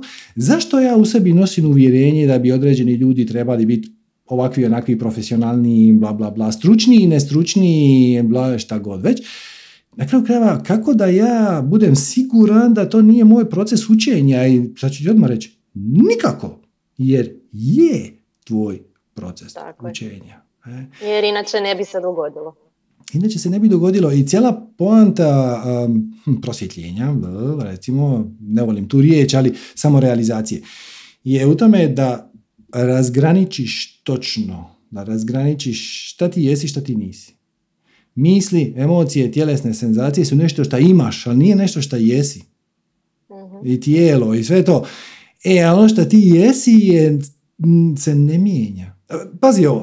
uh Recimo da jedan dan, jedan dan ti staneš pred ogledalo u kupatilu i u njemu vidiš jednu zgodnu mladu damu. Ok. E sad nekim čudnim spletom okolnosti, pustimo sad recimo da je ovo bajka, odjedan put se pretvoriš u ružnog muškarca. Šta bi ti, koja bi ti prva misao bila? Ja sam postala ružni muškarac. E, čekajte, samo čas, ajmo se sad vrati dva koraka natrag. Ja sam bila do pred pet sekundi žena, a sad sam muškarac. Ko je taj ja? Znači, znači taj ja je nepromjenjiv. Taj ja je prije pet sekundi bio žena, a sad je muškarac. Ok. Taj ja očito nije tijelo. Očito nije ni misao, jer ta misao je došla, otišla i tako, nije, nije ni emocija. Bez obzira šta se sad pojavilo, koja misao, koja emocija, koja tjelesna senzacija, koji užas, a, ili ja, super, bit će lakše je biti muškarac, šta god, može, možeš uživati. To su sve samo naša sviđanja, nesviđanja, preferencije, ali tvoje izvorno biće koje promatra sve to je vrlo precizno i točno primijetilo da je bilo žena, a sad je muškarac. Znači, promijenilo se tijelo, ali ja je ostao isti. I za 50 godina izgledat ćeš kroz drugačije i dalje ćeš sebe referencirati kao ja. I imat ćeš osjećaj da si cijelo vrijeme ti unutra tog tijela i izvadit ćeš slike iz osnovne škole i rećeš no, ali ja sam izgledala skroz drugačije i imala sam drugačije misli i drugačije stavove i drugačija iskustva i drugačije emocije i drugačije tjelesne senzacije, nisam imala artritis, nisu me boljela leđa. Ok, Ali sve je to ja. E, taj ja tražimo. I kad nađeš taj ja, ta, iz perspektive tog ja, sve ovo ostalo samo dolazi i prolazi. Sve, i ugodno i neugodno. Ako si, ako si sretan, ne brini proće. Ako si nesretan, ne brini proće.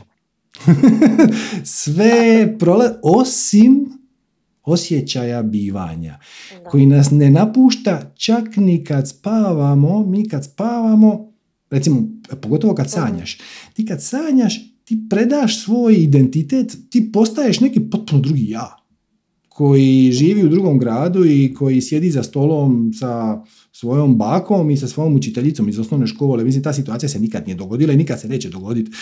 E, ali u snu si ti taj koji sjedi sa tim ljudima. I onda se probudiš i onda se taj ja vrati natrag. Ali čak i kad spavaš dubokim snom, bez snova, nešto ostane.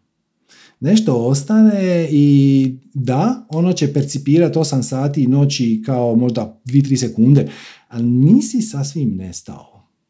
Taj ja je uvijek tu i on je van prostora i vremena i on je vječan i neuništiv i sad možemo na tome graditi šta god hoćeš, mhm, ali on nema problema.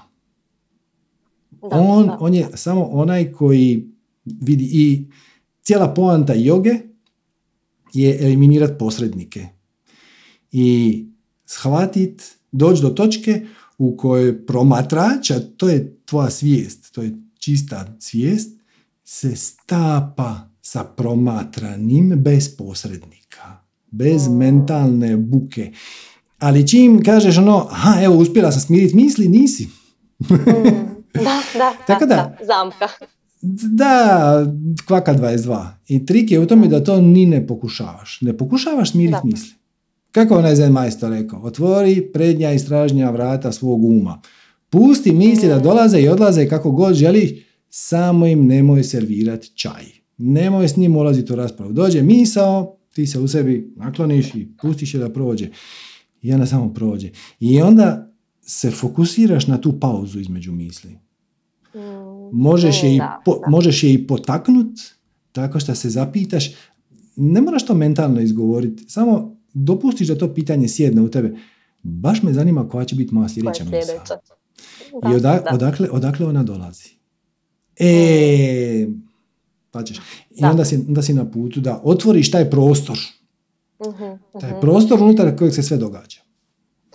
A reci mi, mislim, ovo mi je sad toliko, toliko pomoglo, onako baš da mi, ajmo reći, eto, mom umu da do znanja da radim stvari ispravno, ali stvarno na, na svim svojim yoga satovima konstantno govorim polaznicima promatraj, promatraj, promatraj, bez osuđivanja, promatraj. Znači šta god se događa, promatraj i onda eventualno ubacim, ok, uđi u osjećaj u tijelu, to je taj trenutak jel, povezivanja promatrača i osjećaja u tijelu.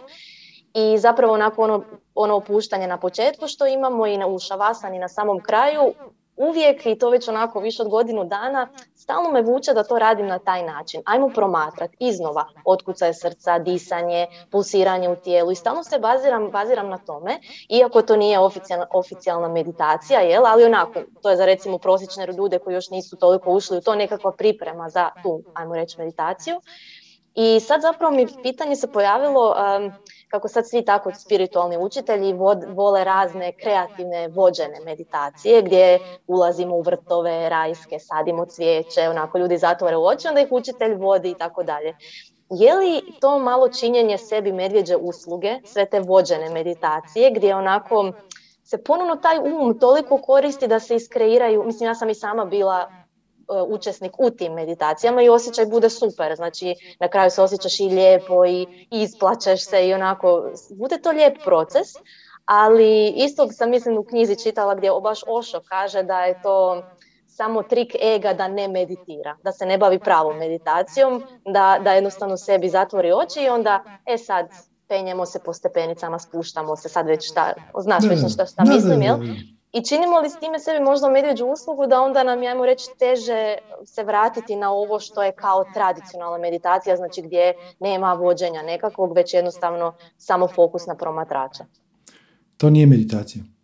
To ti je najkraći mogući odgovor. To samo nije meditacija. Možemo Aha, znači to, onda kad ljudi kažu vođena meditacija, to je onda ajmo reći kriva, krivi naziv. Ma to je glupost. Aha, baš, baš sam pred par dana imao raspravu sa Sanjom Ines o tome. Došli su sa idejom da moramo smisliti novi naziv za takve, znači takve vizualizacije ponekad imaju svoju kvalitetu, ali nisu meditacije. Uh-huh.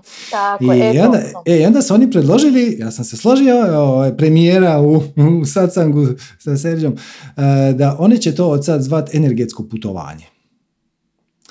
E, jedan su me pozvali kao da ja to uključim. Ja sam rekao da može, ok, ako ikad budem radio energetsko putovanje, radit ću ga, ali to generalno od mene nećete dobiti. Znači, meditacija može postojati vođena meditacija koja služi, znači taj vođeni dio služi isključivo da te vraća u centar. Znači, možete podsjetiti, ono, ako su vam misli pobjegle, vratite se na brojanje daha. E, možeš reći e, koja će biti tvoja sljedeća misao, jer to te vraća u centar. I, i možeš reći to, baš me zanima odakle će doći, možeš reći e, da li je moguće biti malo opušteniji?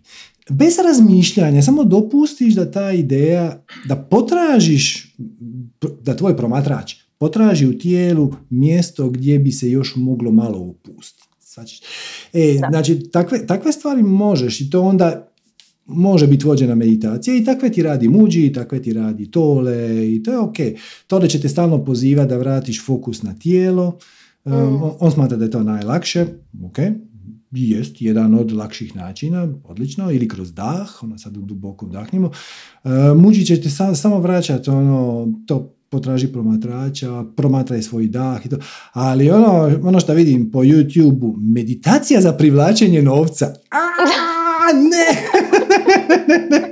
to nije meditacija. No. E sad, moguće je napraviti vizualizaciju koja, mhm. koja te odvodi u određenu ciljano stanje Imaš jednu meditaciju na koju sam ja snimio, koju sam ukrao od Bašara. E, to je jedina vizualizacija koja je zapravo meditacija, prevarite. A to ti je ono misli u kutiji. Znači, e, primije, kad primijetiš misao u glavi, izvadiš je i staviš je u prozirnu kutiju i onda promatraš kako se ta misao giba u kutiji. Kad se pojavi sljedeća misao, izvadiš je iz glave i staviš je u istu tu prozirnu kutiju i onda promatraš.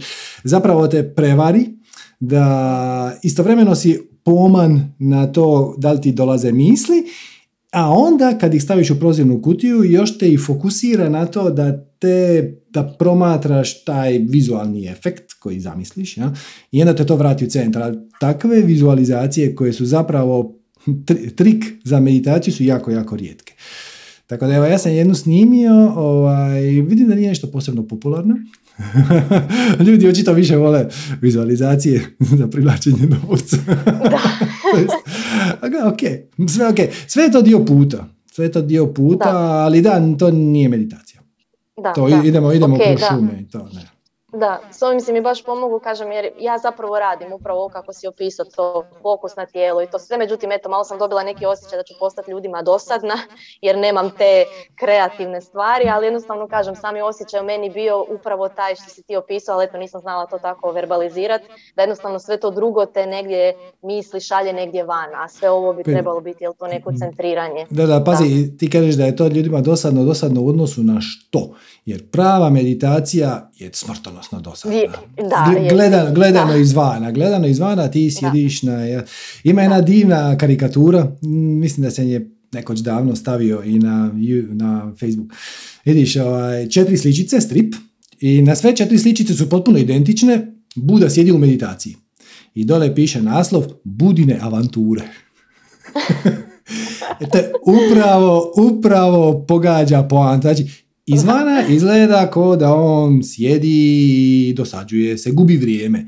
A unutra ono, divlja, ego, misli, dolaze, prijeteti, e, govore ti da ćeš umrijeti strašnom smrću. To, to je ono što se događa. I cijela poanta je da promatraš te misli. E, ali ne možeš, odnosno, izuzetno je teško, ja, ja nisam poznao apsolutno nikog koje je u stanju zadržati to stanje promatrača bez dnevne vježbe, bez dnevnog mhm. podsjetnika. Ako ti barem 15 minuta, ali to je ono minimum minimuma. Ako ti barem 15 minuta ne provedeš promatrajući svjesno i namjerno svoje misli, po mogućnosti u formalnoj poziciji za meditaciju, na Mhm. jastuku i tako dalje. Gle, nakon 15 godina meditacije, svakodnevne, tri dana preskočiš. Nema šanse. Treći, da, treći dan već, ma vjerojatno i prvi, ali evo, bit ću pristojan. Treći dan već e, te ova čarolija oko nas te usrče. Jer, jer je čarobno, jer je magično, jer je ludo, jer je predivno, jer je užasno, jer je strašno, jer se događaju... Znaš kako je Mark Twain to rekao? Proživio sam strašne stvari u životu, od kojih su se neke stvarno i dogodile. Da. E, to je to. E, tr- treba, treba ti 15 minuta promatranja, svjesnog i namjernog promatranja svojih misli, svojih emocija, inače te pojedu. Je- Jače su od tebe. Ne, nema šanse. Ok, hvala ti puno, evo neću dalje e, zadržavati, puno si mi pomogao, baš si mi onako lijepo to pisao, pogotovo onaj dio sa, sa vodom, kad stojiš u vodi trebaš umi- umiriti vodu, to mi se onako baš urezalo i to ću možda ukrast ovaj, na svojim sljedećim satovima, ali dobro reći ću, rekao je Srđan Roje, tako da Možeš, možeš, možeš slobodno ukrasti, to, to sam ja nekome ukrao, ne sjećam se više A, onda dobro. Mislim, Onda Alan, mislim Alan u Vocu, ali onda i on je to nekoga ukrao, tako da Ma da, sve je to ok. ok, ok, super, hvala ti puno, namaste i čujemo. se. Namaste. E, znači sad ova rasprava o autorskim pravima me podsjetila. Znači u zadnje vrijeme na Facebooku vidim sve više i više e, nekakvih koučeva ili spiritualnih učitelja u nastajanju koji e, napišu neku verziju neke drevne mudrosti i onda potpišu sami sebe. Danas mi došla jedna ono, naše pravo biće nije tijelo, naše pravo biće je onaj koji to tijelo promatra, ovako nešto. I dole, o, Ivana Ivanić. Rekao, ok, mislim, u redu je, dijelite spiritualne mudrosti šakom i kapom, ali nemojte to koristiti za samo, samo promociju. Mislim, samo je jadno. Ono što se dogodi je da onaj ko razumije, ko ima malo podlogu, barem koliko vi će vidjeti da je to Budin citat ili Lao Tseov ili tako neki i onda to što ispod toga stoji tvoje ime malo bez veze. Tradicionalno problem je upravo suprotan. Ne znam li to znate. Znači, recimo, recimo gledano od Bude na ovamo, ali i, prije. E, Buda je živio negdje u 7. stoljeću prije nove ere, približno. I ako si ti pročitao Budino djelo i onda te ono inspiriralo i onda si napisao neko svoje dijelo koje nije derivat, samo je napisano iz vibracije u koju te stavilo Budino učenje, onda potpisuješ Budu. Ne potpisuješ sebe. I to sad izluđuje e, povjesničare zato što nemaju pojma ko je šta i kad napisao. U jednom trenutku sam snimao predavanje o sutri srca. Imate ga još na YouTube, jako je dobro. To je jedna od prvih stvari koje smo objavili prije 8-9 godina. I onda me, htio sam za u predavanje napisati malu, malu, malu povijest. Odakle je to dijelo došlo, koga je napisao, kad je nastalo i to. Nemamo pojma. Jedino što znamo je da je napisano prije šestog stoljeća nove ere. Kako to znamo? Zato što je napisano na zidu e, nekakvog hrama, crkvice, samostana u kineskog, koje je sagrađeno u šestom stoljeću. S obzirom da je to od početka napisano na zidu, pretpostavit ćemo da je u tom trenutku građenja tog samostana to dijelo već postojalo. Nemamo pojma kad je to napisano, ko je to napisao. Po svemu sudeći nije Buda. I iako se Buda u dijelu spominje, onako kao sporedna uloga, na kraju, e, nakon tog traktata kratkog, e, e, Buda klimne glavom i nasmije se. To je tradicionalan način na koji se želi prenijeti da ovo učenje je sukladno sa Budinim. Znači kao Buda sjedi tu i onda je klimnuo glavom, ali inače priča Avalokiteshvara koji je Buda sučuti, odnosno empatije, za kojeg nismo sigurni je li bio Budin suvremenik ili nije, najvjerojatnije nije. Znači, potpuni kupus. Ali u najstarijim zapisima Sutre srca dole je potpisan Buda. Iako je to vjerojatno napisao neki kineski master ili tako, ili indijski, nemam pojma.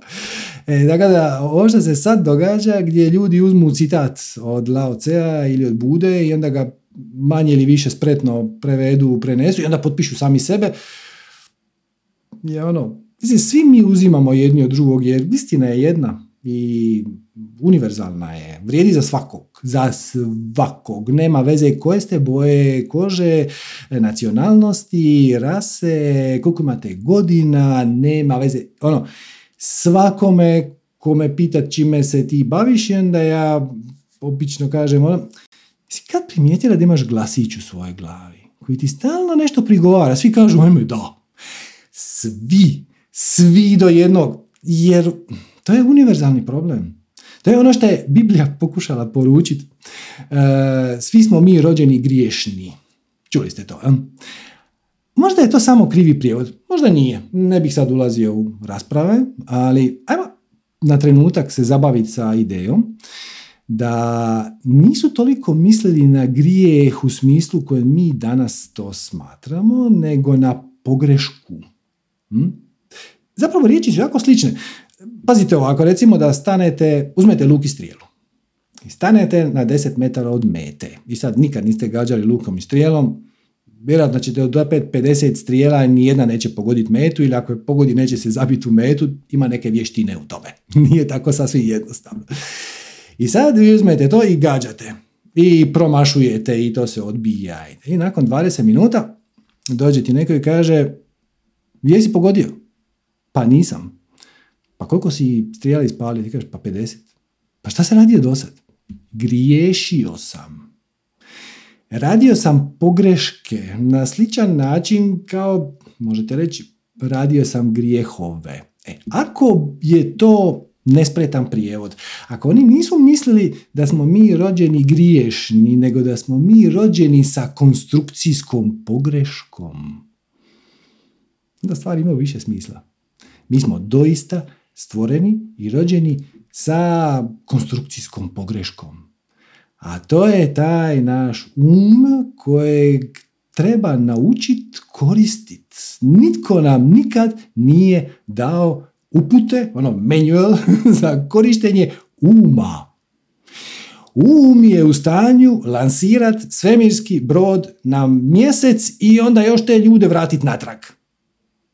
Um je u stanju staviti na dlan, svi vi imate smartphone, vi na dlanu imate jedno sto puta više procesorske moći nego što je imala ona prva sonda koja je otišla na mjesec.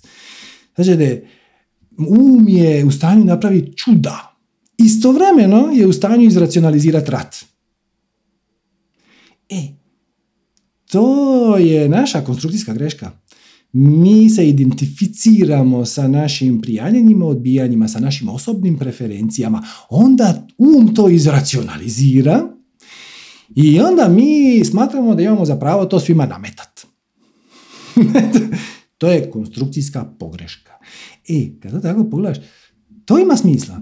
Ja nisam baš presretan s idejom da smo mi rođeni griješni, ali se apsolutno slažem s time da smo rođeni sa konstrukcijskom pogreškom koja se može može uz malo alata koje si dobio rođenjem, kao što je svijest, dovesti i tekako pod kontrolu. A sad idemo na sljedeće pitanje. Evo, Dina. Zdravo, Dina. Pozdrav, dobro večer, se čujemo. Zdravo, čujemo se, kako si? Evo, super. Ovako, imam jedno pitanje. Baš par dana pokušavam doći do odgovora i ne uspijevam. Um, vezano za, evo, baš ste spomenuli malo prije ovu tvrdnju, odnosno istinu, da je patnja prouzročena našom percepcijom stvari, a ne samim izvanjskim događajima. Ja imam iskustvo jedno koje se dogodilo prije malo više od dva mjeseca, gdje je moj 18-godišnji brat oduzeo sebi život. I malo me, malo više me ovaj, muči kako pronaći nešto, percepciju ili što god, pogled na takve tragedije iz moje perspektive, iz perspektive moje mame, takve tragedije ili tome slične tragedije, a da mogu reći da patnju koju ja osjećam trenutno moja obitelj je prouzročila moja percepcija. Odmah sad, pazi ovako, mi ćemo sad, rado ćemo ući u raspravu, da pače, ali e, samo da kažem, šta, sve šta kažemo ne, ne umanjuje, kako bi rekao, tvoje pravo da to prihvat, da to primi, primiš teško. Znači, ni na koji način ne umanjujem patnju, ne umanjujem težinu situacije koja je jamačno neugodna. Ono, svi pretpostavljam da bi ti tvoja mama radi da se to nije dogodilo. E, ali e, sada se vratimo na percepciju. Ajmo, ajmo to ovako. E, našu patnju e, rade naše osobne preferencije. Znači, da se to dogodilo nekom ko ti nije blizak, ne bi te to toliko pogodilo. Ali ti bi, ti prijanjaš na tu osobu, znači ti je želiš pored sebe i ne želiš je izgubiti. I tu dolazi do te kolizije. Izgubila si je, a ne želiš je izgubiti. I htjela bi da bude tu, a nije. Mhm. E, tu je to prijanjanje, odbijanje. E sad, kako to točno adresirati? Iz ove naše svakodnevne materijalne perspektive gdje promatraš ljude kao osobe koje imaju svoje tijelo, svoje misli, svoje emocije, praktički je nerješivo. To je jednostavno traumatični događaj i nema ništa što ja tu mogu reći ili smisliti što će to umanjiti. Ali, ako promatraš tu cijelu situaciju iz spiritualne perspektive, onda i kako možeš početi uočavati, nakon što prođe period tugovanja, onda, možeš početi uh uočavati na koji način je ta situacija tebi pomogla. Mora proći period da se tuga iščisti, apsolutno. Mhm. Tipično to traje par mjeseci, obično oko šest, može potrajati godinu dana. Sve što je preko toga je samo proizvod našeg vezivanja. Ali postoji energetska komponenta između ljudi koji su jako bliski, između partnera, između roditelja, djece, braće i sestara, koja mora izaći van, mora se otopiti. Tako da period tuge će biti. I to, i to je normalno. E, ali onda kad to prođe, pogledaj malo, počinje od sebe. A, s čime me točno ta situacija povezala? Da li mi je dala bolji uvid u spiritualnost? Da li me pogurala u smjeru da počnem e, promatrati život iz spiritualne perspektive, da počnem gledati širu sliku, da počnem e, razmišljati o spiritualnom putu, o darmi, o sinhronicitetima i uočit ćeš da je ta situacija ti je nešto ipak donijela. Da, mislimo i boli to sve skupa, ali povezala te sa tvojim spiritom ili barem sa spiritualnim pogledom na svijet na način na koji prije nisi gledala. E, I takva traum, tak, takve snažne traumatične situacije vrlo često nas povežu sa našim istinskim bićem. Kod nekih ljudi je to samo zato što pokušavaju pobjeći od svoje boli i onda mm. Spontano se povuku u promatrača i dobiju skroz novu perspektivu. Brojni ljudi su se prosvjetlili zbog, ili samo realizirali uslijed e, izrazito traumatičnih događaja koji su se dogodili ili njima ili njihovim bližnjima. E, skoro svi veliki učitelji su imali ozbiljne traumatične događaje koji su ih onda izbacili e, u taj pogled života koji je iznad materijalnog svijeta. Ali s druge strane možeš to pogledati iz njegove perspektive, znači šta je njegova duša naučila? Zašto se to dogodilo? S čime se on nije bio u stanju suočiti? Bez prosuđivanja, bez okrivljavanja. Taj, takva situacija je uvijek, uvijek, uvijek posljedica dogovora na nivou spirita. Hm? Naših dogovora, da. Vaših dogovora, da, koji su nastupili prije nego što ste se inkarnirali ovdje. I nikad nije na korist samo jednoj strani, uvijek je na korist svima, svim učesnicima, ali u početku, pogotovo dok je to svježe, to je teško vidjeti. E, ali jednom kad se slegne onaj početna, početni šok i kad malo utišaš svoje misli i svoja prijanjanja, odbijanja i tuge i sve to kad malo otpustiš, dopustiš im da budu, ali pogledaš onkraj njih, pogledaš kroz njih, onda ćeš vidjeti da i tebe to trgnulo i usmjerilo na pozitivan način, na razne neočekivane načine. Sad, kako će to biti, to je individualno, to ja ne mogu niti bih htio prognozirati, ali to će na neki način biti u široj slici tebi na korist.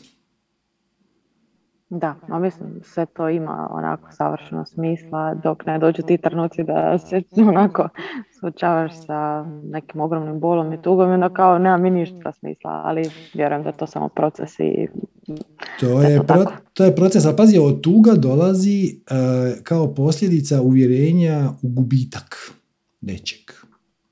Tužan si zbog gubitka nečeg. Ali ovdje ništa nije izgubljeno. Ovdje ništa nije izgubljeno. Ovo naše iskustvo koje mi imamo u ovom našem 3D, u materijalnoj realnosti, je iluzija. To je otprilike kao da sa drugom osobom, bliskom ili ne, ali nije bitno, zajedno legneš u krevet i zajedno zaspete. I u jednom trenutku počnete dijeliti isti san. I on se probudi prije tebe. Znači, ništa nije mm. izgubljeno. Ti još uvijek spavaš, ok. Jedan dan ćeš se probuditi u spiritualnom svijetu kad ti umreš. Šta ja želim ti da bude za 180 godina, ok. E, ali u trenutku kad se probudiš, vi ste skupa, odnosno, vi ste već sad skupa. Cijelo vrijeme ste skupa, nemate gdje drugdje bit. nema, nema mjesta gdje se možeš sakriti kao spirit.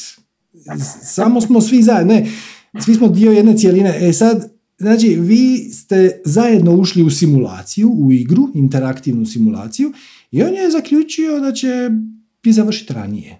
Ali zapravo vi ste u spiritu već sad zajedno, samo ti sanjaš da niste. Hmm. Tako da ništa nije izgubljeno. I ta ljubav koju ti imaš prema njemu, ona nije izgubljena. Da, on, on, ne može ne. Da, on nije fizički tu, ali na sličan način ta ljubav ne bi bila izgubljena da se on samo preselio u drugi grad. Da je on sad otišao živjeti u Australiju, nemaš ga fizički tu, ne vidiš ga, ne čuješ ga, možda se možete čuti telefonom, ali nemaš fizički kontakt, ali ništa nije izgubljeno, nije ljubav izgubljena. Mm. Tako da zapravo... A da, tu je u stvari taj moment kao, um, sve mi je ovo savršeno jasno, a u tim um, trenucima naleta tih emocija kao ne mogu da si ne vjerujem, odnosno kao one su jako stvarne. Kao da, da, da, da, da, da, ja sebi ta pitanja kao čekaj malo, bo ja stvarno sad osjećam ono horror film od emocija, jel, kako se to ide. I onda ok, s druge strane, kad uključim možda neko ono malo se to prođe i sjetim se cijele te priče i ovog u stvari nekog znanja koje sam ja eto slučajno godinama ranije skupljala ovaj, onda mi da, ono bude kao, kome, vjerovati na sred ta konfuzija. Kao, da, da, da, pazi. Zašto si sad tako tužna, ali ipak vi niste odvojeni, bla, bla, bla, bla. Kao, da, da, da, ok, ok. I sad postoji prirodna tendencija da prebaciš tu traumu iz srca u um. Jer ovdje to više boli nego ovdje. Ovdje ti to možeš izracionalizirati. E, ali nađi dobru mjeru. Hoću ti reći, uh, ako te ulovi da se rasplačeš na javnom mjestu, u autobusu, tramvaju, iskoristi um i ono, daj si 20 minuta vremena da dođeš kući i onda se isplaći. Znači, nemoj to zatrpavati. E, možeš ono malo ako, si, ako te baš ulovi val, a baš je neprimjereno u ovom trenutku, onda malo to izracionaliziraš, ali kad budeš u kontroliranim uvjetima, ono, sama kući ili ono, na nekakvom mjestu gdje to možeš i dopustiti, samo pusti da to izađe. Jer šta prije to, šta prije ta tuga izađe, to će prije prestat, slabit će joj snaga. E sad, točno kako ćeš to izvest, to razni ljudi na razne načine, ti ćeš to, većina ljudi se samo isplaće i to radi, to je odlično, neki ljudi naprave tulum u čast svojih Cijela Indija tako radi, to je njihova kultura. E, kad je sprovod, e, to je parti. I to je zato što oni dubinski iskreno vjeruju, tako su odgojeni, to je kolektivno uvjerenje, da je ta osoba se oslobodila okova materijalnog svijeta i vratila se u spirit. I da, da, to je, to je ono što se dogodilo i ne, oni smatraju da nemaš ti tu zašto plakat. Šta ne znači da bližnjima nije teško. Naravno da im je teško jer su izgubili osobu koja im je bila bitna, ali ništa nije izgubljeno zapravo. I onda samo dopustiš da se ta energetska komponenta između vas um, otopi, na koji god je tebi način najprirodniji, ali nemoj ga zakopavati. Nemoj ga zakopavati jer inače šta će se desiti, zaboravit ćeš na to i šest mjeseci kasnije ili pet godina kasnije ili petnaest godina kasnije čućeš za neku drugu osobu koja je umrla i ti ćeš se raspast. I ne, neće ti biti jasno zašto, jer ta osoba ti nije ništa posebno značila, jedva si je poznavala, zašto, odakle? E, zato što ta energija je našla u srcu na e, grudicu neprobavljene energije i onda je aktivirala i onda samo odgađaš ono što se prirodno treba dogoditi. Da, da, mislim općenito cijela ta tema smrti, nešto je ono što je meni osobno bilo jako kao zanimljivo, što sam proučavala i kao sve ima smisla. Jeli, ovo ono, a onda s druge strane se dogodi trenutak smrti koji je jako nasilan meni. Kako? kako? Meni. Ok, ok, sad stani malo. Kako sinhronicitetno? Većina ljudi ne proučava pitanje smrti ali ti koja ti je ta tema bila zanimljiva, si dobila sinhronicitet koji ti je to dao onako snažno. Nije slučajno. Tako je. Ja sam malo zatečena jer kao razmišljam pa to nam je ono, svih nas to čeka i mislila sam da... Većina ljudi ti zabiva glavu u pjesak na tu temu. I ono kao je, je, je, znam ja na nekom intelektualnom nivou da će se to dogoditi, ali valjda neće danas i ostanimo na tome. I mm. nikad se ne suoče sa tom idejom. Ti koja si imala interes, možda je to čak bio i dio tvoje teme inkarnacijske, si unapred dogovorila da dobiješ iskustvo koje će te malo u tom smjeru prosvjetliti. A sad otvori oči, možda, ne sugeriram, ali možda mhm. je neka tvoja strast, interes da pomažeš ljudima koji su prošli kroz nekakav osjećaj gubitka. Možda. Ako to nije tvoja strast, slijedi svoje strasti. Ali ne bi me iznenadilo, s obzirom na slijed događaja, da na neki način budeš, kako se zove, grief counselor, za nekog. Ne, ne mora biti vezano za smrt. Mm, da. Mm. Da, evo, mislim, nevjerojatno je, jer kako sam sve ja doživjela sam to, javila sam se udrugama nekim koje se bave prevencijom i rekla sam im, Bože, u Hrvatskoj ne postoji podrška preživjelima. Znači, to su ljudi mm. koji su ostali obitelj, žena, djeca i tako dalje. Mm. I oni su rekli, hoćeš da pokrenemo to zajedno? ja sam onda bila kao, pa može, kao ajde, znaš. Kako Bar nešto da napravimo iz ove tragedije, iz ovog strašnog događaja. Da, da, da, Ali eto, možda to stvarno nešto. I onda kao razmišljam, grief counseling, to postoji u Americi, ali kao kod nas to Zanimljivo je da si to primijetila. Zanimljivo je da si to primijetila jer većina ljudi to ne primijeti. Tako da evo, ono, sve znaš. Ah, da, eto, ništa. Hvala na ovaj, olakšanju i dijeljenju mudrosti. Samo nastavi slijediti svoje srce i nećete, nećete prevariti. Tako, ako je ovo tvoje veselje, ako je tvoja strast, vidi kamo ćete odvesti.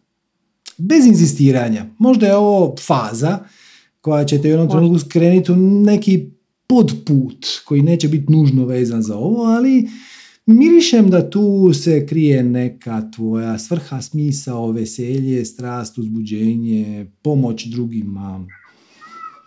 Je, evo, vidit ćemo. Puštam, pa nek vodi kud treba. Hvala yes. puno. Hvala tebi, namaste. Namaste.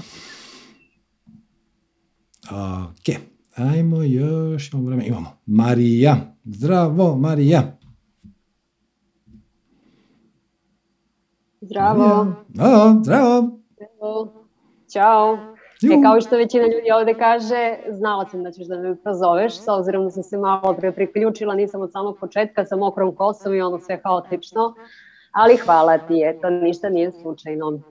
Ove, s obzirom da se nisam spremila za satsang, vjerojatno imam brdo pitanja, ali ajde sad nešto kao taze tema, na boginjama sam inače kod Sanje Ines. Mhm. I sad, mislim, ne bih da otkrivam zadatke, ali e, autofagija je tema.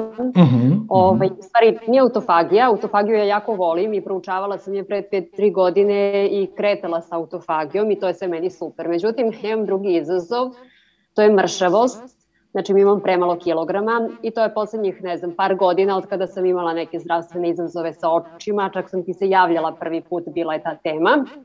I od tada ja ne mogu da vratim te svoje neke normalne kilograme nego sam baš onako na donjoj donjoj granici. I svaki taj moj početak autofagije je posle mesec dana bilo odustajanje, jer onda ja izgubim još kilogram dva i onda je to baš premalo.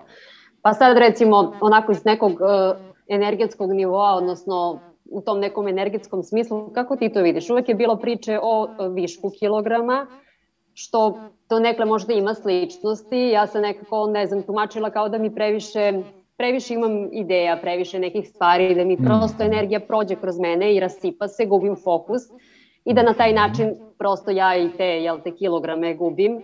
Imam prebrzi metabolizam, bukvalno ono, šta god da pojedem, ja mislim da svarim za 5 minuta, znači nije sad problem da ja ne unosim dovoljno hrane. Međutim, imam izazov sa svojom porodicom zato što ne jedem meso, ne jedem određene proizvode, da mi ono stalno oni to prebacuju da je to zbog toga, iako ja znam da nije. Ali eto možda zbog tog, iz svog iskustva to neko, neka sugestija, znači na tom nekom energetskom nivou da li može da bude zbog tog nekog gubitka fokusa, da li nešto, mislim ne znam, ne znam šta trebam više da promenim. I sada mi je ovo kako je došlo sa boginjama autofagija, koja, mislim, s, kojom, s kojom sam ja skroz ok, nemam problem s time da sam gladna, da mi je teško da budem u tom prozoru od 8 sati, ali ono stajanje na vagu i odmah onako kilogram i po manje, meni je to već haos. Sreća pa sam sama partner trenutno nije tu ovih mesec dana, inače da je on ovde nikako me ne bi podržao, to sam sigurna. I onda mi to malo dođe izazovno. Eto, nisam u prilici možda da pitam Sanju Ines, ali je namestilo se da je to možda kao sad danas najbitnije, pa da čujem neko tvoje mišljenje. Ok, znači moram prvo staviti standardni disclaimer, a to je ja nisam liječnik, nisam nutricionist, nisam Da, stručan da. za ovu temu, ne znam tvoju povijest bolesti i to sve. Mogu dati ovako jedan pogled spiritualni, ajmo reći. To, to, to, naravno. A, ok. Nisi uzemljena. To ti je... E, ajmo, ajmo to krenuti ovako. Da li ti se sviđa ovaj materijalni svijet u kojem živimo? Pa svašta bih nešto promenila. Ok. Da li meditiraš? Da. Ok. Da li, e sad pazi, ovo je ključno pitanje. Da li meditaciju koristiš da bi pobjegla od materijalnog svijeta u spiritualne sfere ili je koristiš za uzemljenje? Pa sad, ja mislim da je ono sastavni deo mog života, neke moje te prakse koju Ok, ok, ok. primenjujem. Ok, ok, ok, ok. ali Ali pazi, evo, recimo sad ja kažem, evo sad, čim završimo satsang, idi meditirat. I sad ti stavljaš svoj jastuk na pod.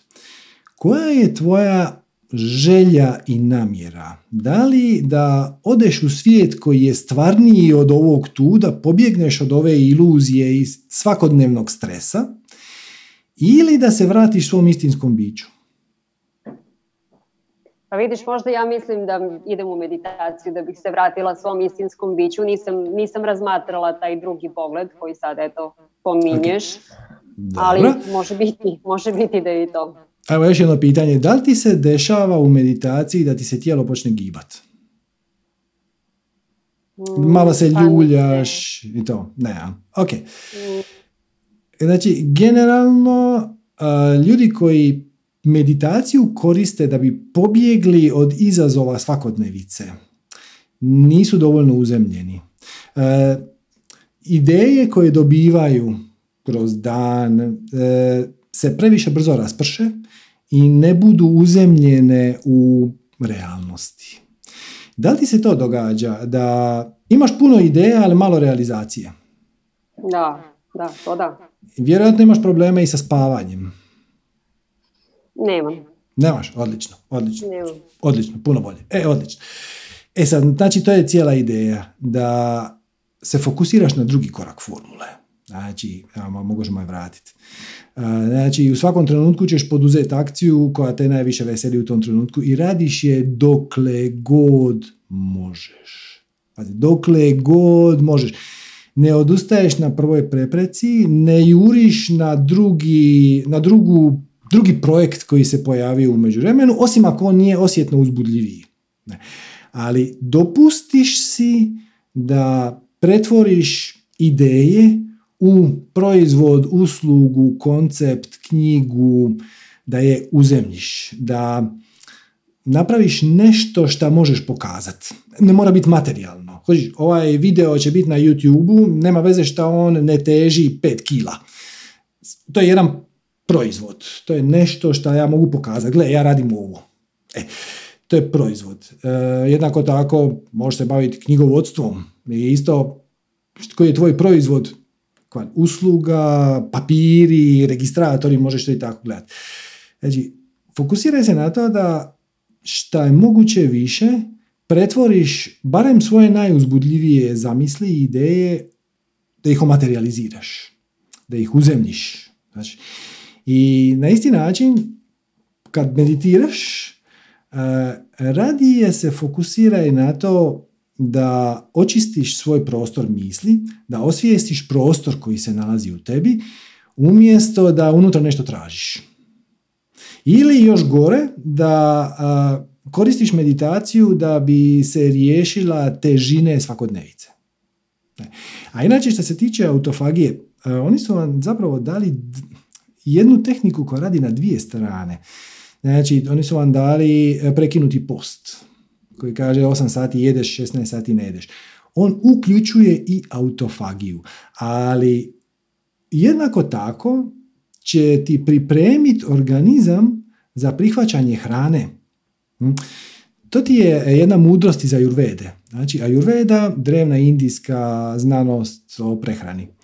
Oni, oni su liječili kroz hranu. E, oni kažu da ne smije se jest dokle god ne vidiš da na ideju hrane ti se ne cure sline. Mora, mora ti organizam biti spreman za hranu. Mi danas jedemo iz najrazličitih razloga. Jedemo zato što nam je hrana fina. Jedemo zbog društvenih obaveza, jer smo na rođendanu, jer smo na poslovnom ručku, jer smo ovo. Jedemo zato što je vrijeme za to. Zato što na poslu imam pauzu za ručak od 1 do 2 i gle, ako jedan nisam gladan, ha, ha, Ko ti je kriv? E, e, postoji stotine razloga zašto, ali zapravo bi trebalo jest zato što je organizam spreman za novu energiju, a to prepoznaš tako što ti cure sline. E, I ovaj prekinuti post ti pomogne i u tome. E, nakon 16 sati gladovanja tvoj organizam je puno spremniji prihvatiti hranu i mora e, imati i spremnu probavnu vatru. I Ajurveda ti recimo kaže da ako baš moraš jest, a još uvijek nisi gladan, ne cureti sline i nije se probudila probavna vatra, da onda grickaš malo džumbira, koji onda probudi probavnu vatru i cijeli taj proces. Tako da, to što 16 sati ne jedeš, a 8 sati jedeš, će ti uravnotežiti težinu. Ne bi trebalo, nije to dijeta, u smislu idem izgubiti na težini. To je dijeta u smislu dovest svoj organizam u stanje da hranu puno bolje može prihvatiti i bolje iskoristiti. I super je sa uh, prekinutim postom što unutar tih 8 sati u kojima jedeš nema nikakvih ograničenja na količinu. Tako da ono, samo navali, pojedi duplo ako si gladna. E, ne bi, e, sa, samo navali, e, organizam će sam uloviti tempo i počet ćeš primjećivati da u trenutku kad ti do, počinje tvoj prozor za hranu, nakon, ne znam, tjedan, dva, nije važno, da organizam je spreman za to. da si gladna, da na samu ideju da ćeš sve nešto pojesti počinju curiti sline, da se pojavljuje tu probavna vatra, da sve što pojedeš se puno brže i lakše probavi, ne padne ti tako teško i cijeli organizam zapravo profunkcionira puno bolje, puno bliže našem prirodnom hranidbenom ciklusu. Tako da, to nije dijeta u smislu gubiti težinu. To je dijeta u smislu uravnotežiti težinu. I da, većina ljudi ima višak težine i onda sa time smanje jer je to uravnoteženje. Ti ako imaš manjka, trebalo bi, trebala bi čak i dobiti malo. Pa trebala bih, ali prošli put kada sam bila na tom isprekidanom postu, nisam dobila, izgubila sam još tih kilogram dva i onda mi je sada ovo od prekjuče bilo izazovno. Mislim, ušla sam u tu priču i, i baš pokušavam neko uverenje da kreiram u smislu organizam će sada da napravi neku ravnotežu, jer do sada kako god sam pokušavala da dodam neki kilogram, nisam uspevala. Kaže, možda, možda je ovo pravi način da prosto se i taj metabolizam nekako možda uspori u ovom slučaju ako je prebrz. Ne znam, da prosto neki balans postoji da samo ja ne, ne idem ispod te neke donje granice, jer prosto kuži, ne bih kuži. volela. A s druge strane znam da je to ipak više energetski, znači ne zbog hrane, ne zbog metabolizma, nego upravo ovo čemu si pričao, nerealizacija. Mislim, toga sam donekli svesna, ono, hiljadu ideja, a, a finalni proizvod nije tu. Sad ja nešto krećem, pa izgubim fokus, pa bih nešto drugo i ono, leprša Pazi, može, može, može, može biti jedno i drugo. Znači, ako si ti razvila uvjerenje da ti ovaj način prehrane gubiš težinu, onda ćeš gubiti težinu ne zbog prehrane, nego zbog uvjerenja. Tako da, svakako, to ovo ti nije moja uža specijalnost. Stvarno nije. Tako da, ako osjećaš da bi rado popričala s nekim koji je stručan po tom pitanju, apsolutno. Apsolutno. Ako ništa drugo, da umiriš svoj prigovor uma koji kaže, e, pazi, znaš, pojavit će se Đuro, koji će reći ono, zadnji put je bio problem, zadnji put kad si bila na tom izgubila si 3 kila, ako sad s ovim nastaviš, izgubit ćeš 13, bit će strašno, servirat će ti razne horror scenarije. E, ako cijeniš da bi ti pomoglo, da, ako ništa drugo da smiriš taj svoj glasić u glavi, uh, apsolutno, potraži nekoga za koga vjeruješ da je stručan, i pitaj ga, ali ako gledaš samo to energetski spiritualno, probaj više stvari uzemljit. Probaj uh, filtrirat uh, ideje koje ti dolaze, realizirati samo one, odnosno početi se baviti realizacijom samo oni koji su ti stvarno uzbudljive. Znači, budi dosta stroga u ovome od svih stvari koje ti se ovaj čas nude, odaberi, odnosno poduzmi akciju nad onom koja ti je taj čas najuzbudljivija. Nemoj da ih bude pet probaj se fokusirati. Ono, I stvarno... Često ih bude pet. To, to, mi, to mi je još jedan, da kažem, izazov.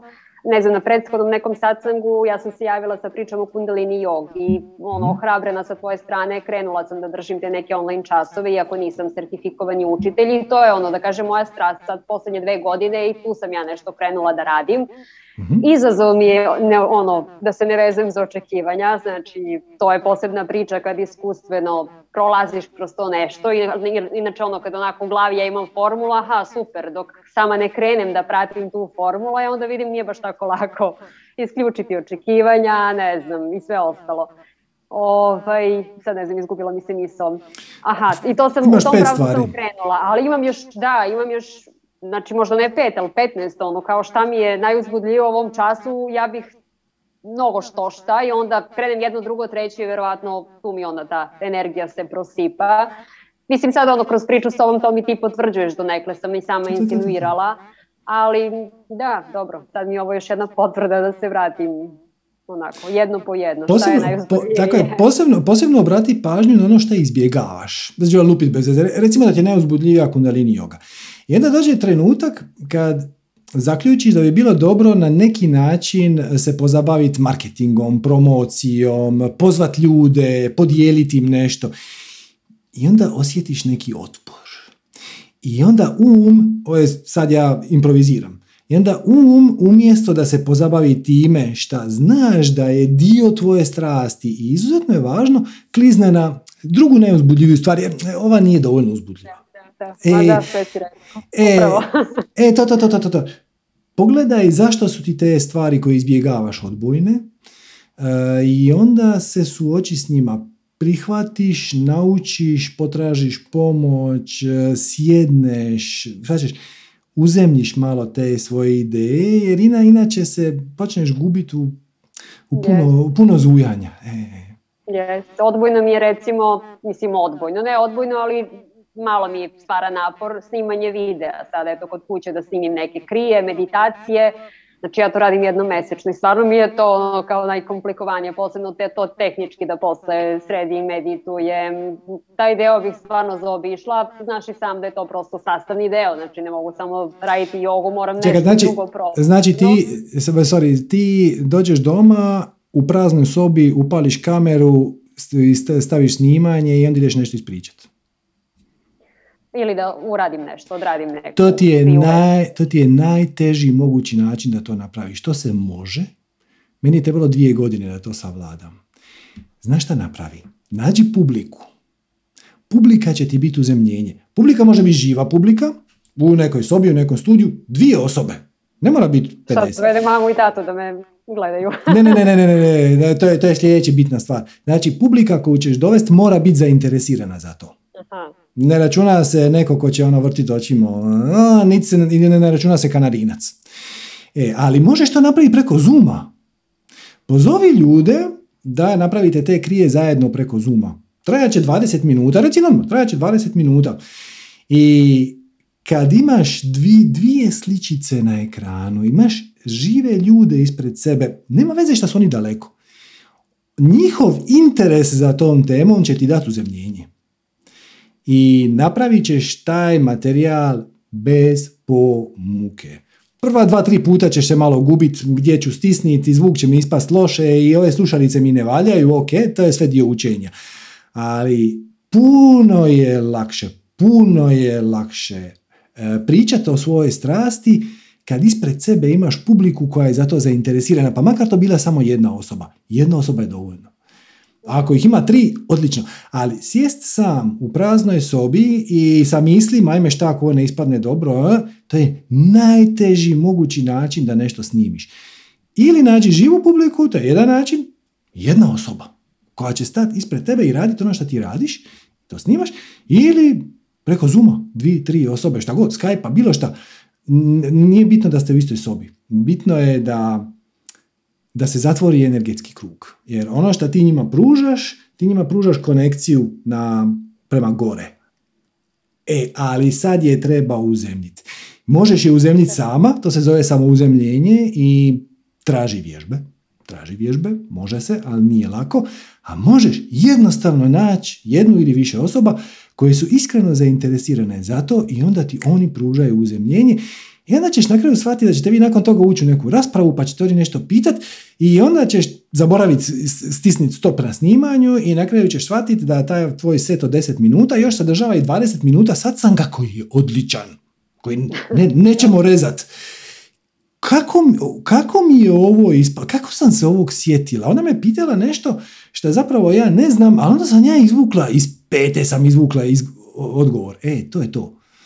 To je to. Nađi jednu ili više osoba koje će te zainteresirano promatrat, slušat, ispitivat, samo upali kameru i to će ispast izvrsno. Možda ne svaki put, ali svaki drugi sigurno. A kada uhvatiš malo rutinu, vi će svaki put. Da, da, da, ja sam se sada krenula sa Facebook grupom i sad tu bude ljudi sa druge strane, samo, eto, ne vidim ih ja, na Zoomu je verovatno malo lakše što opet možeš da vidiš te male ikonice pa znaš da te neko gleda. Ali onako prvi put mi je bio malo trip, iskreno, drugi, treći put mi je već bilo lakše i to nekako upravo to što kažeš ide spontano. A ovo što kažem da mi je otežanje, kad hoću da snimim nešto za Instagram, ne znam, isto sam kao pokrenula YouTube kanal, ali tu isto stagniram, znači tu kao te neke kratke videe, gde bi to sad posle postavila na nebitno Instagramu, YouTubeu, e to mi bude ono, što prvo moram celu sobu da raspremim, da napravim prostor, da ne znam, i onda mi to onako gurnem i kao ajde idemo nešto drugo, pišem ja neku drugu temu ili radim nešto treće i to je to. nije, pro, nije, pro, nije problem porediti sobu, mislim to je malo gnjavaža, ali ona što je problem je ti stisneš taj rekord i onda se smrzneš. Da, da, da. I onda zamuckuješ i onda ne, ne, ne, počet ću od početka. Da li da počnem stop? Pa ne, ne, rezat ću ga. Pa idem iz početka, da, da, da. A, naj, naj, najbolje da popijem čašu vode. I to. A, zato, što, zato što ti fali uzemljenje, ali iskoristi druge ljude za uzemljenje. I ne trebaš ih imati, ono, jed- jedna osoba koja će biti zainteresirana za to. Jednostavno u svojoj Facebook grupi ih pozoveš. Kažeš, evo ga, u nedjelju u 18 sati, 20 minuta, tri krije, besplatno, dođite, tralalala, i onda to s- samo stisneš record, odnosno Zoom to sam upali snimanje i onda nakon toga pita imate li kakvih pitanja i onda će se razviti rasprava i bit ćeš šokirana ko- koji će odgovori izlaziti iz tebe. Ti ćeš nešto odgovoriti, a onda ćeš poslije gledat snimku i reći ono, koja dobra ideja. Kako mi je ovo palo na? E, jer to ne govoriš ti. Kad, kad koristiš druge za uzemljenje, kad izađeš iz sebe, kad počneš, shvaćaš, dokle god ti stojiš u praznoj sobi ispred kamere, ti razmišljaš o tome kako ja sad izgledam. Hoće li mi ovo ispast dobro? Kako ću ovo objaviti? E, ali kad su živi ljudi tamo, onda ti to radiš za njih. I onda tebe nema. I onda ti to kanaliziraš. I na kraju ćeš početi gledat svoje vlastite videe da nešto naučiš.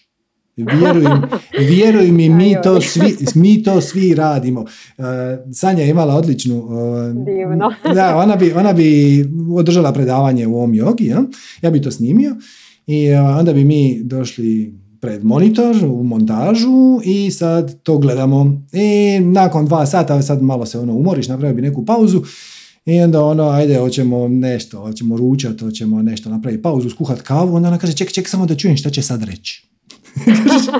gleda sebe, gleda svoju snimku sebe od prekjučer i ono, čekaj, čekaj da vidim šta će sad reći. Ona.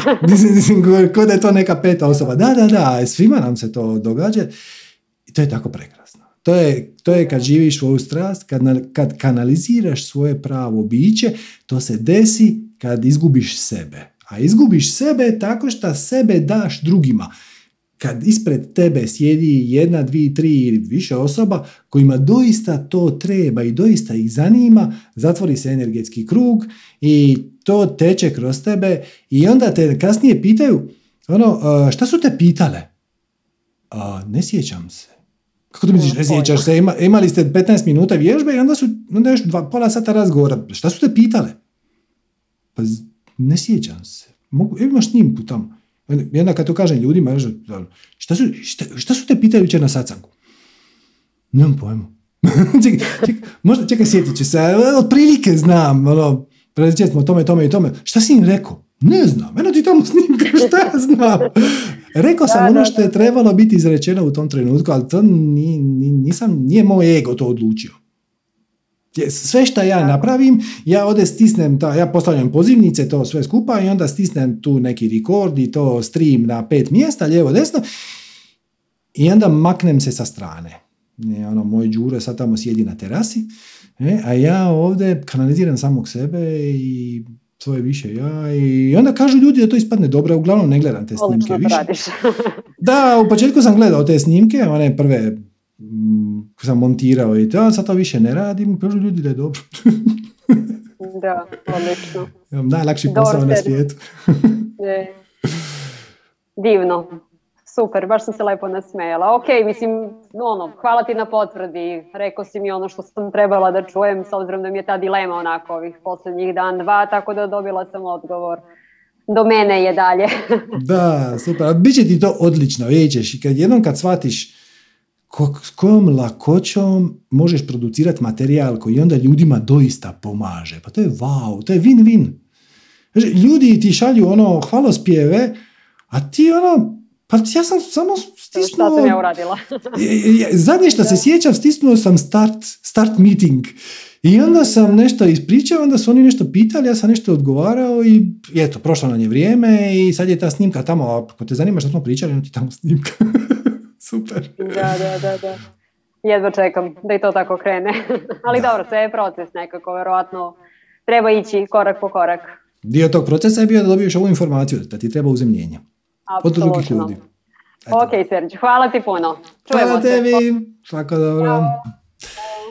Eto ljudi, to će biti to za danas i još ću vas samo još jednom podsjetiti da imate na www.manifestiranje.com kroz zlatno doba, iskoristite poklon kod pola ljeta e, do srijede, to je valjda 3.8. ako se ne varam, nemam sad u kalenda, 3.8.2022. ako gledate na snimci, e, do podne. E, I imate sinhronicitetno, imate idealno trenutak unutar godine da se malo poučite u sebe, da malo raz, iskontemplirate. Uh, tko sam, što sam, šta je ovdje radim, šta bih ja htio raditi, koje je moje pravo biće, odakle dolaze moje misli, uh, u kojoj mjeri ih treba slušat, napomena, vrlo, vrlo, vrlo malo i da kad dođe taj prvi devetog, kad se vratimo u rutinu, da ga dočekate kao nova osoba koja je puno, puno, puno više ja, vaše pravo ja od onoga što je sad. To se može u, taj se proces može započeti u dva, tri tjedna. Ja ne kažem da ćete do prvi devetog imati odgovore na sva pitanja, nikad ih nemate, u tome je ljepota ove igre, života, šta nikad nije gotovo, uvijek ima još jedan nivo, još jedan nivo, još jedan nivo, ali započnite sad, započnite odmah, malo papice vam dajemo u smislu ovog e, spiritualno manifestacijskog masterklasa i onda krenite sa nekom meditacijskom praksom, sa nekim osvještavanjem svojih blokada, sa nečim što, ćete, što će vas već tamo inspirirati ili povući. Vjerojatno ćete htjeti to pogledati više puta, tako da ono, pogledajte ga i onda negdje zabilježite taj mail, pogledajte ga onda ponovo za par mjeseci ili za par tjedana ili kad god vam bude trebala neka inspiracija i to bi mogao biti jedan početak jednog potpuno novog doba za vas. Eto. Ako vas to ne interesira, ovo vam je svejedno bilo divno, ispunjavajuće i tako dalje. Primamo i druge donacije, www.manifestiranje.com kroz donacija. Svaka donacija nam je zlata vrijedna. Hvala vam lijepa unapred na svim koje smo već primili, koje ćemo dobiti. I to je bilo to za danas ne znam, hoće li sljedeći satsang ponovno biti javan, ili će biti muški, ili će biti satsang plus zamiješano, nemam pojma, vidjet ćemo, ali u svakom slučaju pozivam vas da pokrenete neke rasprave, znate ono, to često vidim, ja najavim satsang, onda neko dole prokomentira, joj, to sam ja manifestirala, baš mi jutro spalo na pamet, kako bi bilo, kako davno nije bilo satsanga. Nisi ti to manifestirao, to sam ja manifestirao. Ti ćeš to manifestirati kad poduzmeš akciju. Znači, ako imaš snažnu potrebu za satsangom i onda pošalješ mail, dođeš na Facebook, napišeš komentar na YouTube, najbolje recimo na Facebooku, šta god hoćete na grupi, kad će biti sljedeći satsang, jer imam nekoliko zanimljivih pitanja, još po mogućnosti možete napisati, vezu sam to, to, to, to i to, onda to i mene zainteresira i onda smo ko-kreatori. Dokle god vi šutite doma i ono nadate se da će se to pojaviti, niste ko kreatori. Tako da, preuzmite malo kontrole i odgovornosti i za svoj život i za ove sacange i za svoje glasove u glavi i i vidite sljedeće prilike. Evo, malo smo produžili, danas se nikom neće smetat. Hvala vam lijepa na vremenu i pažnji. Vidimo se uskoro. Namaste.